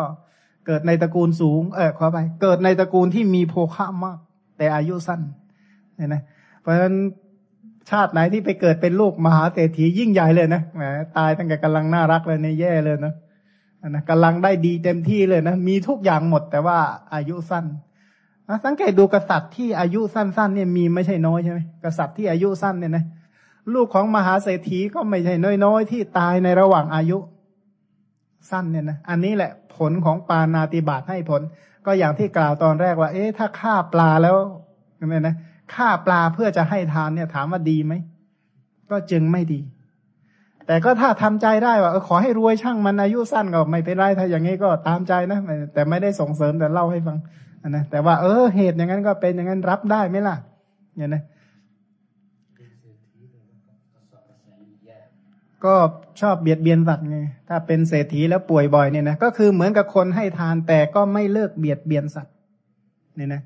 ถ้าถ้าป่วยก็คือเหตุก็คือเบียดเบียนสัตว์ คือชอบสั่งทุบคนโน้นนะนะสมมติว่าตอนอดีตเหตุใช่ไหม เอามันไปซ้อมทีเคี่ยนมันทีโบยมันทีไปทุบมันทีอย่างเงี้ย ถ้าไปทำเหตุแบบนี้ไว้มากๆนะแต่ทานก็ให้นะ แต่ว่าเอกเรียกว่าซาดิสอันนั้นก็ไม่เลิกยกตัวอย่างว่าส่งเสริมให้เขาต่อยมวยอย่างเดียวเลยนะส่งเสริมต่อยมวยส่งเสริมชนไก่อย่างเดียวนะให้มันทรมานไอ้กีฬาประเภทเกมทรมานทั้งหลายเลยเหตุอันนั้นถ้าให้ผลก็ของใครก็ของใครนะ ประเภททำบุญด้วยยาไว้เยอะๆกันแล้วกันจะได้ป่วยก็ได้มียากินบ้างนะป่วยแล้วก็ไม่มียากินอีกสิมันเดือดร้อนยังไงยังไงก็ยาให้เป็นทานได้บ้างนะป่วยก็ยังพอมียากินบ้างนะพอแก้ปวดไปไม่หายนักก็ พอแก้เจ็บแก้ปวดก็ยังดีนะถ้าถ้ายังชอบแบบนั้นไม่เลิกก็ทีหนึ่งก็คิดดูนะ สมมติถ้าเราเห็นเขาต่อยมวยแล้วเฮ้วไปกับเขานะเจตนามีผลไหมโอ้โห ถ้าเขา เอาให้มันเอาให้มันสลบเลยนะนั่นแหละดูเจตนาก็ไม่ได้บาปก็ไม่ได้น้อยกับคนต่อยเท่าไหร่หรอกอย่างนะถ้าเกิดชาติหน้าป่วยนะไม่ต้องเสียใจเด็ดขาดอ้าวก็ตอนดูมวยนี่มันสะใจใช่ไหมก็ตอนทำเหตุไว้ก็ไม่เห็นเดือดร้อนอะไร เพราะฉะนั้นถ้าจะเจ็บจะป่วยบ้างนี่ก็ให้ทำใจไว้เถอะ ว่าคู่ควรกันแล้วเนี่ยนะเพราะแม้ถ้าฝ่ายเรานะอยากให้ต่อยให้ฝ่ายโน้นสลบเลยก็ขาดเมตตากับฝ่ายโน้นเนี่ยนะ มันไอเจตนาที่คิดแม้แต่เจตนาที่คิดเบียดเบียนเขานะ ก็ถือว่าเป็นเป็นเหตุให้ให้สุขภาพไม่ดีแล้ว ก็บอกว่าไอเจตนาที่อย่างอย่างเชียร์มวยใหญ่ ๆ เลยนะไม่ใช่ว่าไม่บาปก็เพราะอันนั้นเจตนาอันนั้นมีโทษมีโยมคนหนึ่งเขาเขาเรียนเรื่องศีลมาไม่ก็ดีหรอกวันพระนี่ก็จะรักษาอุโบสถ แต่ถ้าวันไหนมีมวยนะก็จะไปดูมวย ก็บอกก็ไม่ได้ไปต่อยไปตีอะไรกับเขานี่ว่างั้นเนอะแต่แกก็รักษาศีลนะรักษาก็บอกว่าวันนี้รักษาศีลแปดถ้าวันเป็นวันเสาร์เป็นอาทิตย์ หรือเป็นมวยโลกอะไรก็จะไปดูมวยแล้วก็เชียร์เย่ยๆไปกับเขานั่นน่ะอายุแกร่วมเจ็ดสิบแล้วตอนนี้เขาก็แม่บ้านเขาก็เตือนนี่ไปดูทำยังไงอะเขาบอกว่าก็ไม่ได้ไปต่อยไปตีอะไรกับเขานี่เขาว่างั้นยังก็ว่าไม่บาปอย่างนั้นเลยเนี่ยนะก็ตอนหลัง ว่าจะไปบอกแกอยู่เหมือนกันว่าเออนี่รักษาศีลแปดจะไปดูมวยก็ล่ะเจตนาที่เป็นเหตุเบียดเบียนเนี่ยนะสมมุติถ้าเอในระหว่างฆ่าสัตว์เนี่ยนะก่อนจะฆ่านี่ก็ถือว่าเบียดเบียนก่อนใช่ไหมก่อนจะฆ่านะก่อนจะฆ่าก็ถือเบียดเบียนก่อนเอ่อถ้าอันนี้อันนี้เล่าเรื่องตัวเองนิดหนึ่งนะว่าของมาสังเกตดูถ้าถ้าเกิดไม่สบายอย่างใดอย่างหนึ่งขึ้นมานะ โดยทั่วไปจะนึกออกว่าไปทำเหตุอะไรมา มันมีอยู่เหตุอยู่เรื่องหนึ่งที่ว่า เอ๊ะนึกไม่ค่อยออกเลย เอ๊ะไปทำอะไรมา คือคือโรคเกี่ยวกับสายลำไส้เนี่ยนะ คือคือเป็นคนที่คล้ายๆว่าทางลำไส้ไม่ค่อยดีนักกว่านั้นนะแล้วก็นึกไม่ออก เอ๊ะไปทำเหตุอะไรมา แล้วก็ไม่ค่อยได้สนใจมากนะ แต่ก็จำได้ว่าปกติแล้วเป็นคนที่เรียกว่าอะไรนะ กลับลำไส้ไก่นะเขาเรียกอะไรนะคล้ายๆปลิ้นไส้ไก่อะ เออทำอยู่ไม่ใช่น้อยเลยไส้ไก่ไส้เป็ดเนี่ยนะวันก่อนคุณหมอไปพูดอันตะคุณังพูดเรื่องลำไส้นึกได้อ๋อทำเหตุมาแล้วนี่ อืมมีหน้าล่ะว่างั้น แต่ถ้าเป็นเมื่อยคอเป็นอะไรขึ้นมานะนึกเลย โอ้ปลาดุกปลาช่อนนะนะทุบไปเนี่ยนะโอ้โหนึกเออคือถ้าลำพังแล้วถ้าสมมตินะถ้าเราปวดเมื่อยปุ๊บเรานึกถึงเหตุได้นะเราก็ไม่ค่อยเสียใจอะไรหรอกก็เออมันก็ เจตนาดวงที่หนึ่งมันก็ให้ผลในชาตินี้อยู่แล้วนะก็ไม่ได้ขัดค้านขัดแย้งเถียงพระพุทธเจ้าอะไร เพราะฉะนั้นถ้ามันให้ผลก็แก้มันไปตามเหตุก็ไม่ต้องไปเสียใจอะไรว่า มันเกิดอะไรขึ้นเนี่ยนะก็ไม่ได้ไปนึกเสียใจอะไร มีอยู่ครั้งหนึ่งบางทีเนี่ยนะบางบางบางครั้งเนี่ยท้องเสีย แล้วก็หายใจเข้านะมันมีกลิ่นเหมือนกับเราต้มหอยอะต้มต้มหอยเนี่ย แล้วก็นึกอ๋อใช่ แล้วก็เอาหอยมาต้มเป็นหม้อใหญ่ๆเนี่ยนะแล้วก็ไม่ใช่หม้อเดียวด้วยมั้งนะก็เออก็สมควรแล้วเหมือนกันเหมือนกันนะแล้วก็ไอ้แสบตาเนี่ยมันบางช่วงเนี่ยนะเป็นเป็นโรคเขาเรียกว่าแพ้แสงเนี่ยนะแพ้แสงมันก็เห็นอะไรมันก็แสบตาใช่ไหมเมื่อก่อนเราก็บ่นเอ๊ะทำไมมันแสบตามันเกิดอะไรขึ้นเนี่ยทีนี้เราก็นึกถึงเออใช่ เราเนี่ยชอบรมควันสัตว์นะกัน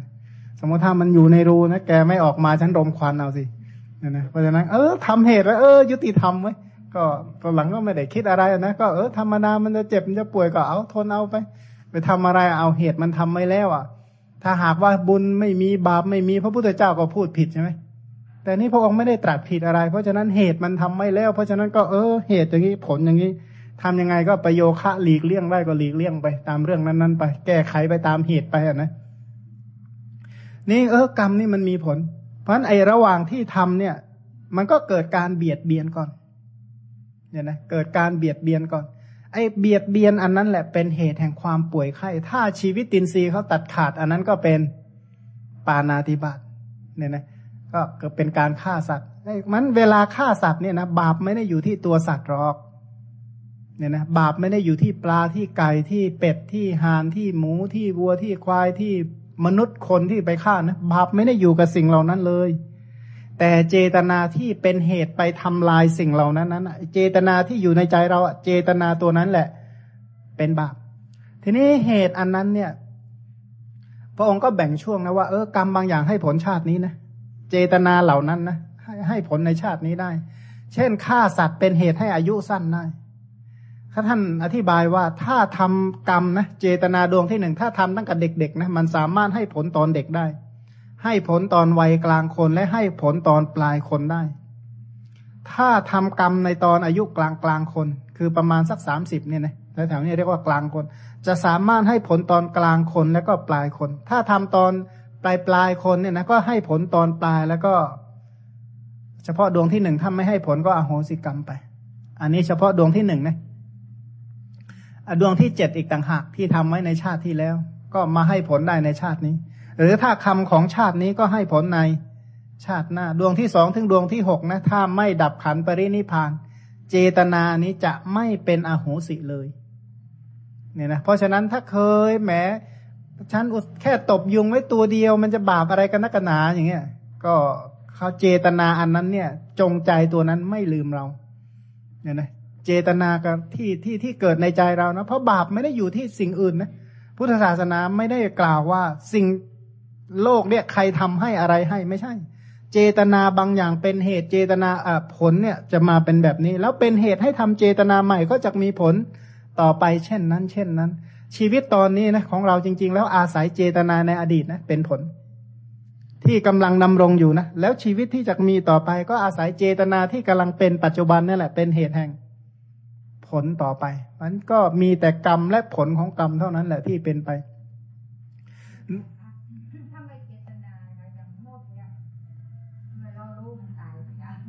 ก็ถ้าไม่เจตนาก็ แต่ถ้าบอกว่าแหมยุงกัดแล้วตบเพี้ยเข้าไปบอกไม่เจตนานี่ก็ไม่แน่ใจเหมือนกันว่าไม่เจตนาหรือไม่อันนะแต่ว่าไอ้ไม่เจตนาเช่นเดินไปแล้วก็อ้าวหันมาดูตายแล้วไงนะ คือพระนี่เป็นบ่อยคือที่แถวแถวกุฏิเนี่ยมันจะมีพวกหอยทากเนี่ยเยอะ เดินไปกรอบแหมรู้แล้วตายแน่นอน ถ้าได้ยินนะกรอบเมื่อไหร่นะให้รู้เถอะว่าหนึ่งชีวิตเนี่ยนะบอกเออเราก็นึกนะนี่บาปมันให้ผลนะเจ้าในหมอก็ไม่มีมารักษาให้ยาก็ไม่มีทาอะไรก็ไม่มี นี่เราเองก็ไม่รู้จะไปทํำยังไงนะรู้ว่ามันเจ็บมันปวด แต่ก็ไม่รู้จะเอายาอะไรไปใส่ให้ เพราะฉะนั้นแกก็เจ็บต่อไปก็แล้วกันเจ็บจนกว่าจะตาย เนี่ยนะถ้าถ้าบาปมันให้ผลเนี่ยโอ้ขนาดว่า ก็ไม่ได้ใจไม้ไส้ระกรรมอะไรตั้งใจจะไปเหยียบตั้งใจจะไปฆ่า หรือว่ายินดีอยากให้มันเป็นเช่นนั้นไม่มี แต่ว่ากรรมเวลามันจะให้ผลนะ ไม่ต้องมีใครมาจงใจหรอกมันจะแปลมาให้ผลได้ทันทีอันนะ คือในโลกนี้นะถ้าถ้าสมมติสิ่งที่เราเกี่ยวข้องนะถ้าบาปมันให้ผลนะพวกนี้พร้อมจะเป็นยาพิษได้ทั้งหมดเนี่ยนะพร้อมจะเป็นยาพิษ เช่นว่าถ้าบาปมันจะให้ผลนะอากาศที่หายใจมันจะเป็นอากาศเสียทันที ถ้าบาปมันให้ผลนะ แปลได้หมดเลย เจตนาตัวนี้เนี่ยนะถ้าเรามองแบบใกล้ๆนะส่วนใหญ่ก็ทนุถนอมห่วงแหนบ้าน แต่ถ้าหากว่าเอาเรื่องกรรมมาจับให้ดีๆ เนี่ย เราก็คิดว่าเอานะ ถ้าเราฆ่าปลวกเนี่ย ชาติต่อๆไปเราจะอายุสั้นก็ต้องยอมนะ ถ้าทำใจแบบนี้ได้ไหมนะแต่ทีนี้ถ้าหากว่าไม่เอาทั้งสองอย่างบาปก็จะไม่เอาปลวกก็จะไม่ฆ่าก็คิดหาวิธีอย่างอื่นเนี่ยนะคิดหาวิธีอย่างอื่นไปเถอะเนี่ยนะก็บอกว่าถ้าเสียศีลเนี่ยนะจริง ๆ แล้วไอ้ที่กล่าวว่าอายุสั้นนี่มันเศษกรรมนะ ถ้าจะว่าไปเนี่ย ถ้าเป็นไม่ใช่ลอตเตอรี่ ไม่ใช่หกตัวเจ็ดตัวเนี่ยอันนี้เลขตัวเดียวตัวท้ายตัวเดียวนะไอ้ที่ว่าเนี่ย ไม่ใช่ตรงๆมันนะถามว่าถ้าเจตนากรรมจริงๆนะเจตนาคิดวิบัติคิดฆ่าหรือทงถึงกับลงมือฆ่า เจตนาอันนั้นเนี่ย ตรงๆแล้วให้เกิดในอบายทุกขติวินิบาตแล้วก็นรก ใน จตุถะปาราชิกวินีตวัตถุเนี่ยนะหรือลักษณะสังยุตเนี่ยพูดถึงกลุ่มอาชีพที่ทำฆ่าโคเนี่ยนะชำแหละโคฆ่าโคเนี่ยฆ่าโคกับชำแหละโคอาชีพประเภทนี้มันจะแล่เนื้อเกือบทั้งชาติใช่ไหมเกิดมาก็แล่เนื้อตลอดทั้งชาตินั่นแหละ ไอเจตนาที่เขาฆ่าเขาทำกรรมเนี่ยนะเจตนานั้นทำให้ตกนรกเลยนะแล้วตกนรกก็อย่างที่เคยเล่าว่า วันหนึ่งคืนหนึ่งของ ของสวรรค์ชั้นจาตุมมหาราชนะเท่ากับห้าสิบปีของเรา ทีนี้เอสวรรค์ชั้นจาตุมมหาราชมีอายุอยู่ ถ้าเทียบกับอายุของมนุษย์ก็ประมาณเก้าล้านปีของมนุษย์ เท่ากับวันหนึ่งคืนหนึ่งของนรก ทีนี้ไอ้นรกก็ไม่ได้มีอยู่วันเดียวด้วย วันคืนของนรกนะบางก็ในพระสูตรทั่วไปก็บอกว่าร้อยปีพันปีแสนปีเป็นอันมากเหมือนกันนะนั้นก็อยู่ไปเถอะ ยาวเลย ทีนี้เอก่อนจะพ้นมาจากนรกนะ สมมติถ้าบาปใดที่เคยไปทำมา เช่น มีปกติชอบแล่เนื้อเป็นอัธยาศัยนะ เนื้อมันโผล่แวบขึ้นมาก่อนจะสิ้นจากนรกนะ ตายจากนรกก็มาเป็นเปรตชิ้นเนื้อเรียกว่ามังสะเปรตเนี่ยนะมังสะเปรตก็คือเป็นเปรตที่มีแต่ก้อนเนื้อคล้ายๆกับอย่าว่าเปรตเลย คนบางคนเนี่ยมันเกิดมามันยังกับชิ้นเนื้อเฉยๆอย่างนั้นนะเนี่ยนะก็เป็นเหมือนกับชิ้นเนื้อ หรือ กรรมเวลาจะฆ่าสัตว์เนี่ยนะทำให้มันต้องไปหักกระดูกหักกระเดี่ยวหักอะไรทั้งหลายแหล่นะเวลาเกิดมาในคันเนี่ย ถ้าเศษกรรมมามานำเกิดเป็นมนุษย์เฉยๆเนี่ย ใครเคยดูภาพเอ็กซเรย์ของเด็กในคันบ้าง หรืออถ้าเห็นแล้วนะจะรู้ว่าแขนมันวิกลวิการไอ้ที่ที่ที่มันตายไปเนี่ยนะแต่กลุ่มพิการทั้งหลายที่ตายไปเนี่ยมากกว่าที่ให้ให้เห็นเนี่ยมากมากจริง ๆ ตั้งแต่ก็บอกว่า เกิดมาหัวไม่มีเลยก็มีเนี่ยนะเด็กที่อยู่ในคันหัวไม่มีเลยก็มีมันมีมีเด็กญี่ปุ่นคนหนึ่ง เป็นเด็กหนุ่มเขาเขียนหนังสือเล่มหนึ่งชื่อว่าหนังสือไม่ครบห้าไม่ครบห้าก็คือ คือยี่ของไทยเราจะเรียกอาการสามสิบสองใช่ไหมของเขาจะเรียกห้ามือสองแขนสองแขนสองขาสองแล้วก็หัวหนึ่งก็ถือ ถ้ามีลูกครบห้าแบบนี้ถือว่าลูกดีแล้วเหมือนกันแหละก็เรียกว่าครบห้าไอ้เจ้าเด็กคนนี้มันเกิดมาเนี่ยนะ แขนขาดทั้งสองข้างด้วน ก็แต่ยื่นออกมาสักสักหน่อยเดียวเนี่ยนะสักสิบเซนเนี่ยยื่นออกมา ขาก็ยื่นออกมาสักสิบเซนแล้วมันก็กุดหมดเลย แขนกุดขากุดก็คลอดออกมา คลอดออกมานี้เขาบอกว่าพ่อสามีกับทางโรงพยาบาลนี่ปกปิดไม่ให้แม่เนี่ยรู้หนึ่งเดือน ถือว่าลูกไม่ค่อยสมบูรณ์นักเหมือนกันเถอะยังตัวเหลืองอยู่ให้อบยาอีกสักหน่อยหนึ่งนะเพราะฉะนั้นคลอดแล้วหนึ่งเดือนเนี่ย จึงให้แม่เจอกับเด็ก ก็เด็กเนี่ยพิการ หลังจากนั้นเขาก็เลี้ยงกันมา ทีนี้เขาบอกว่าพอโตขึ้นมาหน่อยเขาก็ส่งเข้าโรงเรียน แต่ก็โรงเรียนปกติ เด็กๆเเขาจะมาถามเอ้เป็นไรนี่แขนเป็นไรเขาบอกว่าไม่สบายตั้งแต่อยู่ในท้องเขาว่างั้นอุบัติเหตุหรือเปล่าเปล่าก็บอกไม่สบายตอนอยู่ในท้องเขาว่างั้นแต่เขาก็อธิบายไม่ได้ว่าทำไมเนี่ยแขนจึงกุดขาจึงขาดอย่างเงี้ยนะแต่ก็แต่ก็เป็นเด็กที่ฉลาดตอนนี้ก็เป็นคนที่มีชื่อเสียงในญี่ปุ่นกันทั้งมาก ตอนนี้นะตอนนี้มีชื่อเสียงในญี่ปุ่นมาก แล้วก็อุปธรรมภกกรรมเนี่ยดีมากคนนี้ มีชื่อเสียง หนังสือแกขายได้เป็นล้านหลายล้านเล่ม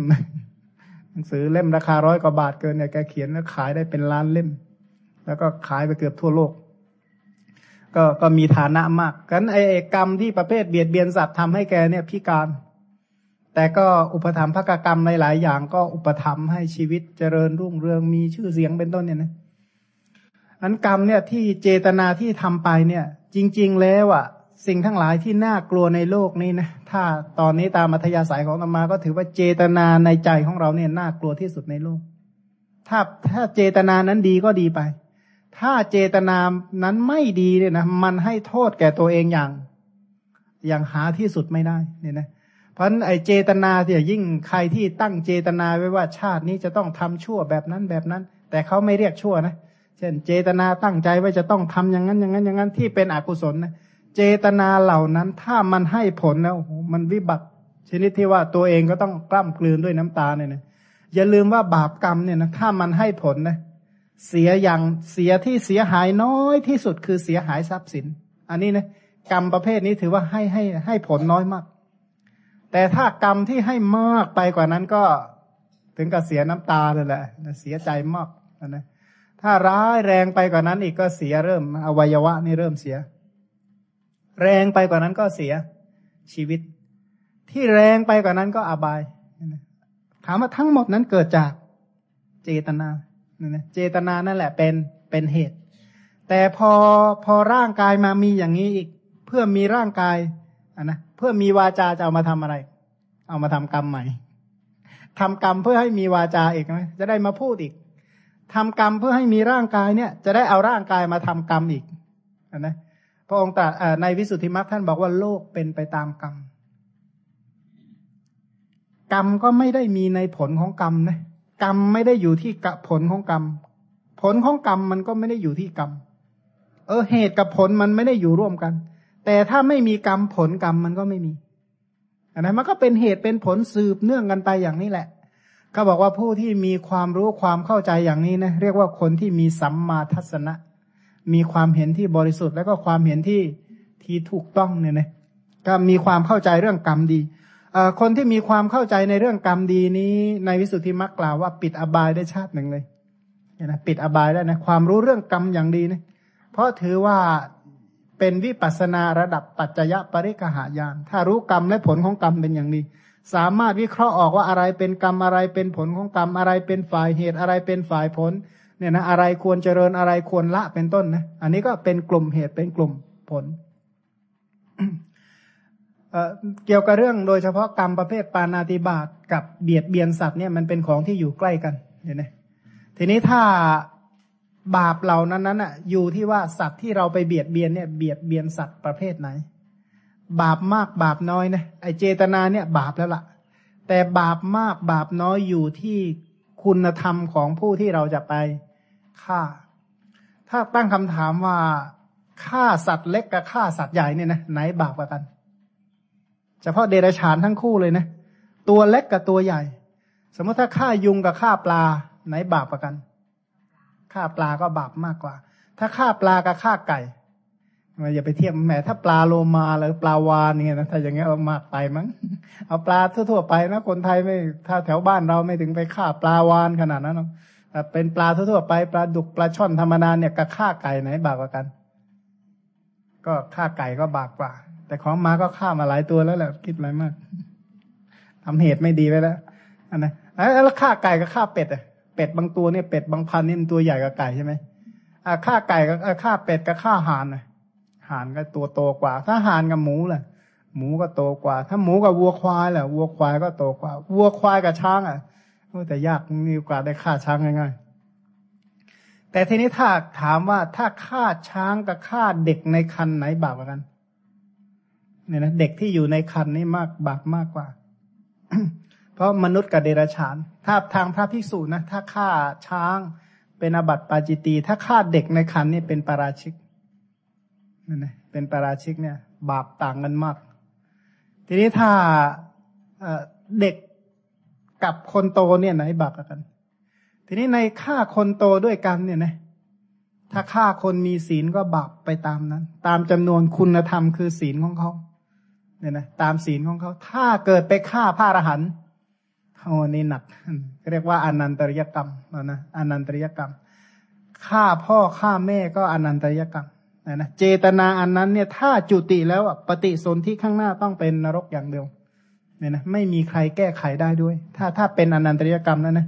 เจตนาเหล่านั้นนั้น แล้วในโลกนี้คนที่ฆ่าพ่อฆ่าแม่ไม่ใช่น้อยๆเลยเนี่ยนะขนาดขนาดพอรู้นะว่าเป็นอนันตริยกรรมเนี่ย คนก็ทำไม่ใช่น้อยๆเนี่ยนะ อย่างวังแดงใช่ไหมคุณนภาที่ไปแอวกันมานั่นไงไอ้วังนั้นแหละ วังที่ลูกฆ่าพ่อ นี่ยนะวังอนันตริยกรรมอะนะก็ไม่ได้ดีอะไรเลยแล้วก็โอ้บางเรียกว่าตำนานแห่งอนันตริยกรรมเหมือนกันลูกฆ่าพ่อเนี่ยนะเบาวันนั้นเบียดเบียนเมื่อกี้นี้เราพูดถึงลำดับความเข้มข้นของสัตว์ที่เราเบียดเจนนวัตถุ ของสัตว์ถ้าแค่เบียดเบียนเนี่ยถ้าเบียดเบียนผู้ที่เอ่อเป็น สัตว์เดรัจฉานกับเบียดเบียนมนุษย์นี่ก็ต่างกันก็ต่างกัน สมมุติว่าด่าเดรัจฉานกับด่ามนุษย์ก็บาปต่างกัน เจตนาแรงเท่ากันเลยนะแต่บาปก็แตกต่างกัน สมมุติถ้าเห็นเห็นหมาแล้วบอก แล้วก็ว่าด่ามันว่าไอ้เจ้าขี้เรื้อนอย่างเงี้ยนะกับเห็นมนุษย์แล้วก็ด่าว่าไอ้มนุษย์ขี้เรื้อน ถ้าไปเห็นพระอรหันต์แล้วก็ พระขี้เรื้อนเงี้ยนะก็ ถ้าเป็นพระอรหันต์นี่ได้ขี้เรื้อนหลายชาตินะ ไม่ใช่ชาติเดียวด้วยเขาก็มีนะในในพระไตรปิฎกเนี่ยสุปะพุทธกุฏินี่แหละ เห็นพระอรหันต์แล้วก็ถมน้ำลายขี้เรือนเนี่ยนะ แล้วท่านก็ได้เป็นขี้เรือนอยู่หลายชาติด้วยกัน เนี่ยนะก็ก็ไอ้พุทธวาจาหรือวาจาที่ที่ไปกล่าวเช่นนั้นนะอย่าอันเจตนาที่ ที่ไปกล่าวยิ่งไปกล่าวตำหนิกล่าวดูหมิ่นยิ่งเป็นคำด่าด้วยนะอโกสวัตถุสิบเนี่ยนะด่ากระทบด้วยโคดด้วยผิวพรรณชื่อรูปร่างวันนะเป็นต้นเนี่ยนะจริงๆแล้วในพระวินัยเนี่ยบัญญัติเป็นอาบัติ แต่ว่ากรรมที่เขาด่าด่ากันเนี่ย กรรมเหล่านั้นเนี่ยให้ผลได้หมดเลยเนี่ยนะทีนี้มันมันมีนะกลุ่มที่เบียดเบียนกันเลยนะที่ที่ไม่ถึงกับฆ่าหรอกอย่างน้องสาวของ พระอนุรุทธะเนี่ยนะมีน้องสาวอยู่คนหนึ่งชื่อพระนางโรฮินี พระนางโรฮินีนี้เกิดมาเนี่ย เกิดมาตอนแรกก็ไม่มีอะไร พอโตขึ้นมาหน่อยนะ มันจะเป็นโรคผิวหนัง เป็นโรคผิวหนังที่เรียกว่าดูไม่ได้เลยนะ ก็ต้องแอบเก็บตัวไว้ตลอดเลย เพราะมันมันมันหลุดมันร่วงมันมันเสียหายมากเป็นโรคผิวหนังเนี่ย เสร็จแล้ววันหนึ่งพระนรุตก็ไปฉันที่บ้านที่วังอะนะก็เลยบอกว่า อออ้าวน้องสาวไปไหนล่ะทำไมไม่มาเขาบอกไม่กล้ามาว่างั้นเพราะเพราะเป็นโรคผิวหนังว่างั้น ก็อายมาก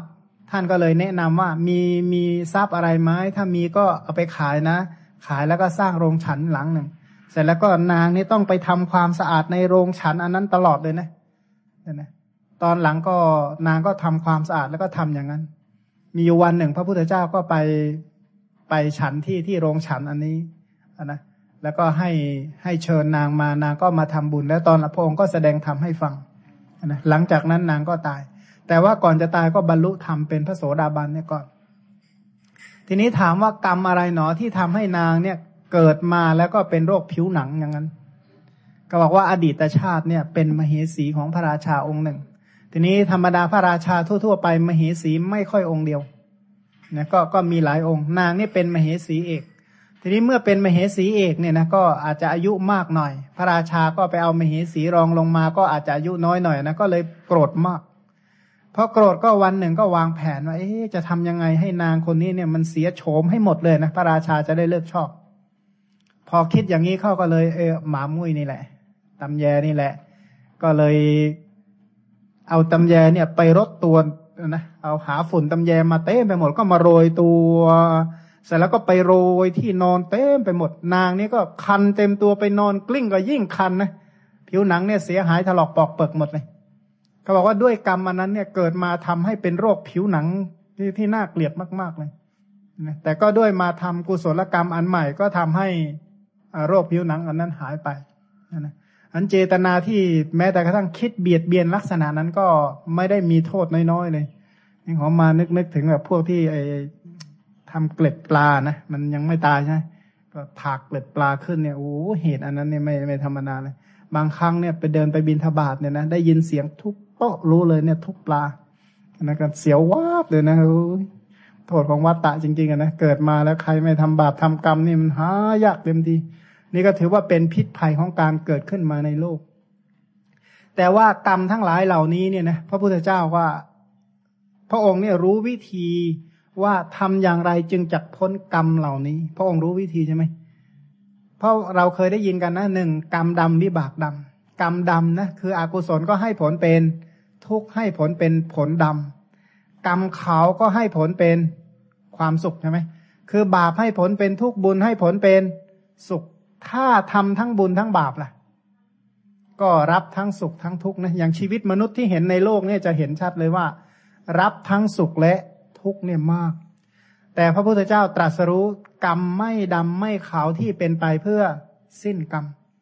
นี้เราจะเห็นมามาใคร่ครวญว่า กรรมไม่ดำไม่ขาวที่เป็นไปเพื่อสิ้นกรรมเนี่ย เรามาดูว่าทำไมกรรมมันจึงให้ผลใช่ไหมเหตุที่ทำวันนี้ทำไมมันจึงให้ผลในวันหน้า ผลที่มีอยู่ในปัจจุบันเนี่ย อะไรอะ่ะทำไมกรรมมันจึงให้ผลนะคิดไหม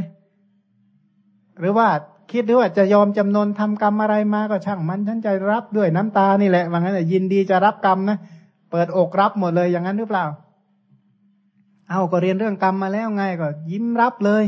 เพราะฉะนั้นถ้าเราเคยฆ่าสัตว์นะก็ให้เขาฆ่าคืนแต่เราทำชั่วก็เอ้าตกนรกก็ช่างมันอย่างเงี้ย อย่างนี้หรือเปล่า เรียนเรื่องกรรมมาอย่างนั้นไหมไม่เป็นอย่างนั้นหรอกกรรมดำวิบากดำเหตุเป็นอย่างนี้ผลเป็นอย่างนี้ กรรมขาววิบากขาวถ้าทั้งดำทั้งขาวก็ให้ผลทั้งสุขทั้งทุกข์พระพุทธเจ้าตรัสรู้กรรมไม่ดำไม่ขาวที่เป็นไปเพื่อสิ้นกรรม เป็นไปเพื่อตัดกรรม แต่ทีนี้ก่อนที่จะเเห็นอย่างหนึ่งว่า ถามว่าทำไมกรรมมันจึงให้ผลได้ เพราะอะไร อะไรเป็นเชื่อมไว้ว่า เออกรรมเนี่ยทำเหตุอย่างนี้ผลต้องเป็นอย่างนี้นะอย่างสมมตินะอ้าวอย่างขอมาแสดงธรรมอย่างเงี้ยเป็นกุศลกุศลให้ผลเป็นสุข ในในแม้ก็พูดแบบพบหน้าเป็นต้นไป ไอเจตนาอันเนี้ยอะไรอะ เป็นตัวประสานไว้ว่า แกต้องให้ผลนะเจตนา อะไรนะ ตันหาใช่ไหมอ่า ตันหานี่แหละเขาบอกว่าถ้าไม่มีตันหา ตันหาตัวนี้แหละ เป็นสมุทัยสัตว์เป็นเหตุแห่งกองทุกข์ถ้าไม่มีตันหาที่เป็นสมุทัยนะผลแห่งกรรมอันนั้น เกิดไม่ได้ เกิดไม่ได้มันก็อยู่ที่เจตันตันหานี่แหละ ตัณหาเหล่านี้เป็นเป็นเหตุให้มีเป็นเหตุให้กรรมเนี่ยมันให้ผล เอาแล้วตัณหามันเกิดจากอะไร ก็เกิดจากเวทนาเนี่ยนะเวทนา เอาแล้วเวทนามันเกิดจากอะไรล่ะ เกิดจากภาษะการรับกระทบใช่ไหมภาษะเกิดจากไหน เกิดจากอายตนะ ตาหูจมูกลิ้นกายใจนี่แหละอ้าวแล้วอายตนะเกิดจากอะไรเกิดจากนามรูป นามรูปเกิดจากอะไรเกิดจากวิญญาณ วิญญาณเกิดจากกรรม กรรมเกิดจากอวิชชาเนี่ยนะพันถ้าหากว่าผู้ที่สำรอกอวิชชาได้โดยไม่มีส่วนเหลือด้วยอริยมรรคนะสังขารก็ดับ ถ้าสังขารดับปฏิสนธิวิญญาณก็ดับ ปฏิสนธิวิญญาณดับ อะไรดับอีก นามรูปก็ดับ ถ้านามรูปดับ อายตนะก็ดับ ถ้าอายตนะดับ ภาษาก็ดับ ถ้าภาษาดับ เวทนา ก็ดับ ถ้าเวทนาดับ ตัณหาก็ดับ ถ้าตัณหาดับนะกรรมมันจะให้ผลต่อไปอีกไหมไอ้ที่ทำทำกันอยู่เนี่ยนะกรรมจะให้ผลไหมไม่ให้ผล เนี่ยนะอันพระพุทธเจ้าตรัสว่า เพราะสำรอกตัณหาโดยไม่มีส่วนเหลือ อุปาทานก็ดับ ถ้าอุปาทานดับพบก็ดับ ถ้าพบดับชาติก็ดับ ถ้าชาติดับชรามรณะโสกปริเทวะทุกขโทมนัสอุปายาตก็ดับ ความดับแห่งกองทุกข์ก็จะมีด้วยอาการอย่างนี้ มันรู้เลยว่า โอ้ต้นเหตุแห่งทุกข์จริง ๆ ต้นเหตุ ตัวที่เชื่อมประสานระหว่างกรรมให้ผลของกรรมเป็นต้นนี้คือตัวตันหา ตันหา ทีนี้ตันหาเนี่ยนะต้องอละได้ไหม ละก็ก็บอกว่าแล้วแต่ใครไปกัน ถ้าผู้ที่ปฏิบัติดี ปฏิบัติชอบ ปฏิบัติตามคำสอนก็ละได้ ผู้ที่ปฏิบัติตามคำสอน ปฏิบัติดี ปฏิบัติชอบนั่นแหละเรียกว่าสาวกของพระพุทธเจ้า อันนะพระสงฆ์สาวกของพระพุทธเจ้า ปฏิบัติดีแล้วปฏิบัติตรงปฏิบัติธรรมเพื่อรู้เครื่องออกจากทุกปฏิบัติธรรมสมควรแก่ธรรมที่เราเรียกว่าพระสงฆ์ก็คือเนื่องจากว่าท่านเป็นผู้ทำลายเจตนากรรมเรียบร้อยแล้ว คือคือละตันหา ก็เลยเรียกว่าเป็นผู้ปฏิบัติดีในโลกอันนะทีนี้ของเราทั้งหลายก็เหมือนกัน ถ้าหากว่าทำลายหรือละตันหาได้เสีย กรรมก็จะดับเนี่ยนะ ถ้าทำลายตันหาได้นะกรรมก็ดับ ถ้ากรรมดับอะไรดับ ทุกทั้งหลายในวัฏฏะก็จักดับโดยประการทั้งมวลแต่ก็อยู่ที่ตันหา ตันหานี่แหละเป็นสมุทัยแห่งสมุทัยแห่งทุกเป็นเหตุแห่งทุกอ้าวแล้วตันหาจักละได้อย่างไร รู้เห็นอย่างไรตันหาจึงจักสิ้นไป ปฏิบัติยังไงจึงจะสิ้นไปแห่งตันหา ก็ปฏิบัติที่เรียกว่าแทงตลอดอริยสัจข้อปฏิบัติใดที่ เป็นปัจจัยให้แทงตลอดอริยสัจการแทงตลอดอริยสัจขณะนั้นจึงจักละตันหาได้ ทีนี้ก็มาศึกษาว่า เอ๊ะปฏิบัติอย่างไรเนาะจึงจักรู้แจ้งอริยสัจเนี่ยนะ รู้แจ้งอริยสัจนี่ทำยังไงล่ะ คุณภาทำไงจะรู้อริยสัจอ๋อทำปริญญาในอริยสัจเลยนะ ก็ต้องรู้ก่อนว่าอริยสัจมีอะไรบ้างหนึ่งทุกขาริยสัจสองสมุทัยอริยสัจสาม นิโรธอริยสัจสี่นิโรธาคามินีปฏิปทาอริยสัจอ้าวอริยสัจข้อแรกก่อนนะ ทุกขาริยสัจคืออะไร คือเอาทุกก่อนนะ ตัวทุกอะชาติทุกใช่ไหมชราทุกพยาธิทุกมรณะทุกโสกะปริเทวะ ทุกขโทมนัสอุปายาตทุกความประจวบกับสิ่งที่เราไม่ชอบก็ทุกพลาดพลาดจากของชอบก็ทุกหวังแล้วก็ไม่สมหวังก็เป็นทุก โดยย่อนะคือขันห้าคือตัวทุกข์แต่ถ้าจะพูดให้มันเต็มนะใครมั่งอะไม่เป็นไปกับชาติชรามรณะ สรุปแล้วที่นั่งกันได้เดินกันได้ยืนอยู่ได้เนี่ยแหละคือตัวทุกข์กันทั้งนั้นเลยเห็นไหมตอนแรกก็ว่าดีดีนะนอนหลังไอ้ชักมันก็ดีแล้วไปกลัวตัวทุกข์ทุกอันนี้แหละคือตัวขันห้าก็ประกอบไปด้วยรูปประขันรูปคืออะไร รูปก็พูดแบบง่ายๆเลยก็คือ ตาหูจมูกลิ้นกาย ตัวเนี้ยคือตัวรูป เวทนาคืออะไรเมื่อเวทนาก็เกิดร่วมกับใจนั่นแหละ เพราะฉะนั้นก็เหลือแต่ตาหูจมูกลิ้นกายแล้วก็ใจ ในกายตาหูจมูกลิ้นกาย แล้วก็ใจ ใจนี้ก็มาแบ่งออกเป็นกลุ่มอีกครั้งหนึ่ง แต่ว่าตาหูจมูกลิ้นกายนั้นใจนั่นแหละ คือตัวตัวทุกตัวทุกนะทุกเหล่านี้ที่เกิดขึ้นก็อาศัยตันหานั่นแหละเป็นเหตุเกิด ถ้าตันหาไม่มีตามีได้ไหมไม่ได้ ถ้าตันหาไม่มีหูมีได้ไหมไม่ได้ จมูกไม่มีตันหามีได้ไหมไม่ได้ ลิ้นไม่มีตันหามีเออถ้าตันหาไม่มีลิ้นมีได้ไหมมีไม่ได้ ถ้าตันหาไม่มีกายมีไหมไม่มี ถ้าไม่มีตันหาจะมีใจไหมพันพระองค์ตรัสข้อปฏิบัติง่ายๆ บอกว่าไม่ควรคำนึงถึงตาหูจมูกลิ้นกายใจที่มันเคยผ่านมาแล้ว เนี่ยนะ แล้วก็ไม่ปรารถนาตาหูจมูกลิ้นกายใจอันใหม่ที่จะมีต่อไปในอนาคต ไม่ตั้งความหวังเพื่อให้มีตาหูจมูกลิ้นกายใจในอนาคตอีกเลย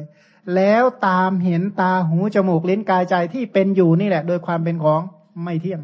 เห็นไหมตาเที่ยงหรือไม่เที่ยง ไม่เที่ยงเนาะเป็นสิ่งใดไม่เที่ยง สิ่งนั้นเป็นสุขหรือเป็นทุกข์บอกเป็นทุกข์สิ่งใดไม่เที่ยงเป็นทุกข์มีความแปรปรวนเป็นธรรมดา ควรหรือจะตามยึดถือว่าเราว่าของเราว่าอัตตาของเราควรไหมไม่ควร เพราะฉะนั้นข้อปฏิบัติเพื่อเป็นไปเพื่อถ่ายถอนตันหาก็คือ การตามเห็นตาหูจมูกลิ้นกายใจเนี่ย โดยปัจจัยที่เรียกว่าทำปริญญาเนี่ยนะก็ทำปริญญาในตาหูจมูกลิ้นกายใจ แล้วก็เริ่มใคร่ครวญถึงเหตุปัจจัยของตาหูจมูกลิ้นกายใจ ตามเห็นว่าไม่เที่ยง เพราะอะไร เพราะมีแล้วก็ไม่มีเป็นทุกข์เพราะอะไร ก็ตาถามว่าเกิดอะไรเกิด ก็ตาหูจมูกลิ้นกายใจนั่นแหละเกิด ถามว่าแก่อะไรแก่ ก็ตาหูจมูกลิ้นกายใจนั่นแหละแก่ ถ้าป่วยอะพยาที่จะครอบงำนะป่วยที่ไหน ก็ป่วยที่ตาหูจมูกลิ้นกายใจ ถ้าตายละอะไรตาย ก็สิ่งเหล่านี้นั่นแหละ แต่ทำร้ายเรียกว่าตาย ถามว่าประประจวบกับสิ่งอันไม่เป็นที่รักใครไปประจวบ ก็ตาหูจมูกลิ้นกายใจอีกนั่นแหละ ถ้าพลาดพลาดจากของรักอะไรพลาดพลาด ก็ไม่ได้เห็นไม่ได้ยินอีกนั่นแหละ ก็คือตาหูจมูกลิ้นกายใจ ไอ้ที่หวังเนี่ยหวังอะไร ก็หวังไปเห็นไปได้ยินอีกนั่นแหละ เพราะฉะนั้นตัวทุกข์ก็คือตัวตาหูจมูกลิ้นกายใจ ซึ่งมีตัณหาเป็นแดนเกิด แต่การที่จะละตัณหาได้ต้องรู้เห็นเหตุเกิดและความดับของตาหูจมูกลิ้นกายใจ แล้วปฏิบัติเพื่อเบื่อหน่ายและคลายกำหนัดใน ตาหูจมูกลิ้นกายใจ ไม่ไม่เสียดายในตาหูจมูกลิ้นกายใจที่ เคยมีมาแล้ว ไม่หวังตาหูจมูกเลิ้นกายใจอันใหม่ที่จะมีขึ้น แล้วปฏิบัติเพื่อเบื่อหน่ายและคลายกำหนัดเพื่อถ่ายถอน ตาหูจมูกเล่นกายใจที่กำลังเป็นอยู่เนี่ยนะก็ตามเห็นโดยความเป็นของไม่เที่ยง เป็นทุกข์เป็นอนัตตาเนี่ยนะก็สิ่งใดไม่เที่ยงสิ่งนั้นเป็นสุขหรือเป็นทุกข์เป็นทุกข์นะก็ตาหูจมูกลิ้นกายใจเที่ยงหรือไม่เที่ยงก็ไม่เที่ยงอ้าวสิ่งใดไม่เที่ยงสิ่งนั้นเป็นสุขหรือเป็นทุกข์เป็นทุกข์สิ่งใดไม่เที่ยงเป็นทุกข์มีความแปรปรวนเป็นธรรมดา ควรหรือจะตามเห็นว่านี้เรานะ นี้ของเรานี้อัตตาของเรานะ ไม่ควร เมื่อไม่ควรอริยสาวกเมื่อได้ยินได้ฟังอย่างนี้ รู้เห็นอย่างนี้ รู้เห็นโดยการพิจารณาทำปริญญาใคร่ครวญให้มากให้บริบูรณ์ เมื่อเบื่อหน่ายก็คลายกำหนัดใช่ไหมก็คลายกำหนัด ถ้าคลายกำหนัดรู้เลยว่าจะมีตาหูจมูกลิ้นกายใจอีกต่อไปไหมถ้าไม่มีกำหนัดในตาหูจมูกลิ้นกายใจอันไหนเลยนะคิดว่าจะมีตาหูเกิดขึ้นในภพใหม่อีกต่อไปไหม ไม่มีเพราะไม่อะไรเลยเพราะผู้ที่ทำกิจได้เสร็จก็รู้ว่า ชาติสิ้นแล้ว พรหมจรรย์อยู่จบแล้วกิจที่ควรทำทำเสร็จแล้วกิจอื่นเพื่อความเป็นอย่างนี้ไม่ได้มีเนี่ยนะเพราะฉะนั้นอันนี้แหละเป็นข้อปฏิบัติเพื่อตัดกรรมหรือเป็นไปเพื่อสิ้นกรรมเนี่ยนะอันนั้นก็เป็นถือว่าเป็นความเป็นธรรมดีของพระธรรมว่าผู้ที่ปฏิบัติตามคำสอนที่พระพุทธเจ้าตรัสไว้ดีแล้วเขาเหล่านั้นก็จักพ้นจากทุกทั้งมวล ที่เราศึกษานับถือพระธรรมว่าสวากขาโตพระควตาธรรมโมพระธรรมที่พระผู้มีพระภาคตรัสไว้ดีแล้วเนี่ย เนื่องจากช่วยแก้วัตทุกข์ให้เราได้เนี่ยนะก็เป็นคำสอนที่เป็นไปเพื่อความดับทุกข์ เพราะฉะนั้นผู้ใดที่ไม่ประมาทในธรรมวินัยนี้ ผู้นั้นจักทำที่สุดแห่งกองทุกข์ได้อันถ้าไม่ไม่ละไม่เลิกไม่ทิ้งเนี่ยนะแล้วตรงกันข้ามก็คือมาอบรมมาเจริญภาวนาปฏิบัติที่ตามที่พระผู้มีพระภาคสอนไว้เนี่ยนะ เชื่อว่าธรรมะที่ปฏิบัติดีแล้วเนี่ยนะจักรักษาผู้ประพฤติธรรมไม่ให้ตกไปสู่ โลกที่ชั่วเนี่ยนะธรรมโมหเวรคติธรรมจารีเนี่ยนะทำแลย่อมรักษาผู้ประพฤติธรรมไม่ให้ตกไปสู่โลกที่ชั่วทีนี้ประเด็นสำคัญก็คือทำยังไงให้ใจเราเป็นไปกับธรรมะให้มากๆเนี่ยนะให้เป็นไปกับธรรมะมากๆใช่ไหมเพราะจะธรรมะไม่ได้อยู่ที่ตาหูจมูกลิ้นกายใช่ไหมแต่ธรรมะก็ควรเกิดที่ที่ไหน ที่ใจ เอาแล้วธรรมะคืออะไร ตัวธรรมะจริง ๆ คืออะไรที่รักษาผู้ปฏิบัติไม่ให้ตกไปสู่โลกที่ชั่ว ท่านบอกว่าเจริญอริยมรรคมีองค์แปดให้เกิดที่ใจให้ได้ ถ้าอริยมรรคเกิดในใจได้แล้วนะ รักษาผู้นั้นไม่ไปสู่อบายตลอดไปเนี่ยนะถ้าถ้าให้อริยมรรคเกิดได้นะ แล้วมักจะรักษาผู้นั้นเอง ทีนี้สำคัญก็คือเอ๊ะทำยังไงนะ อริยมรรคจึงจะเกิด อันนั้นแหละก็เป็นสิ่งที่ต้องขวนขวายต้องเจริญต้องศึกษากันต่อไปเนี่ยนะในวันนี้ก็คงสมควรกับเวลา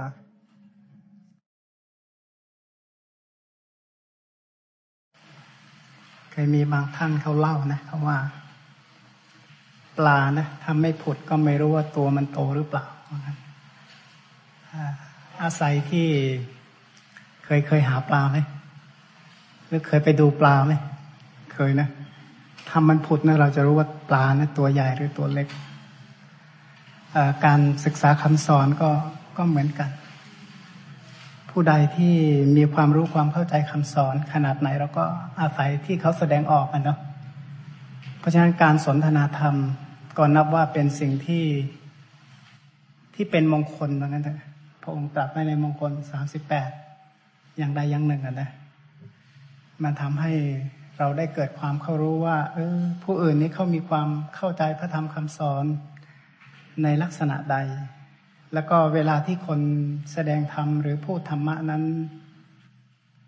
เขาก็จะเสนอทิฏฐิไปด้วยในตัวนี่นะเราจะไม่บอกว่าเป็นสัมมาทิฏฐิหรือมิจฉาทิฏฐินะแต่ว่าในขณะที่แต่ละคนพูดเขาจะเสนอทิฏฐิของตัวเองไปด้วยทิฏฐิอันนั้นเป็นสิ่งที่จะต้องปรับปรุง จนกว่าจะเป็นสัมมาทิฏฐิที่เรียกว่าทิฏฐิสัมปันโนจริงๆไม่มีผู้ใดผู้หนึ่งที่จะไม่เควเท่าที่เราศึกษาแล้วนะ คนที่จะมีความเห็น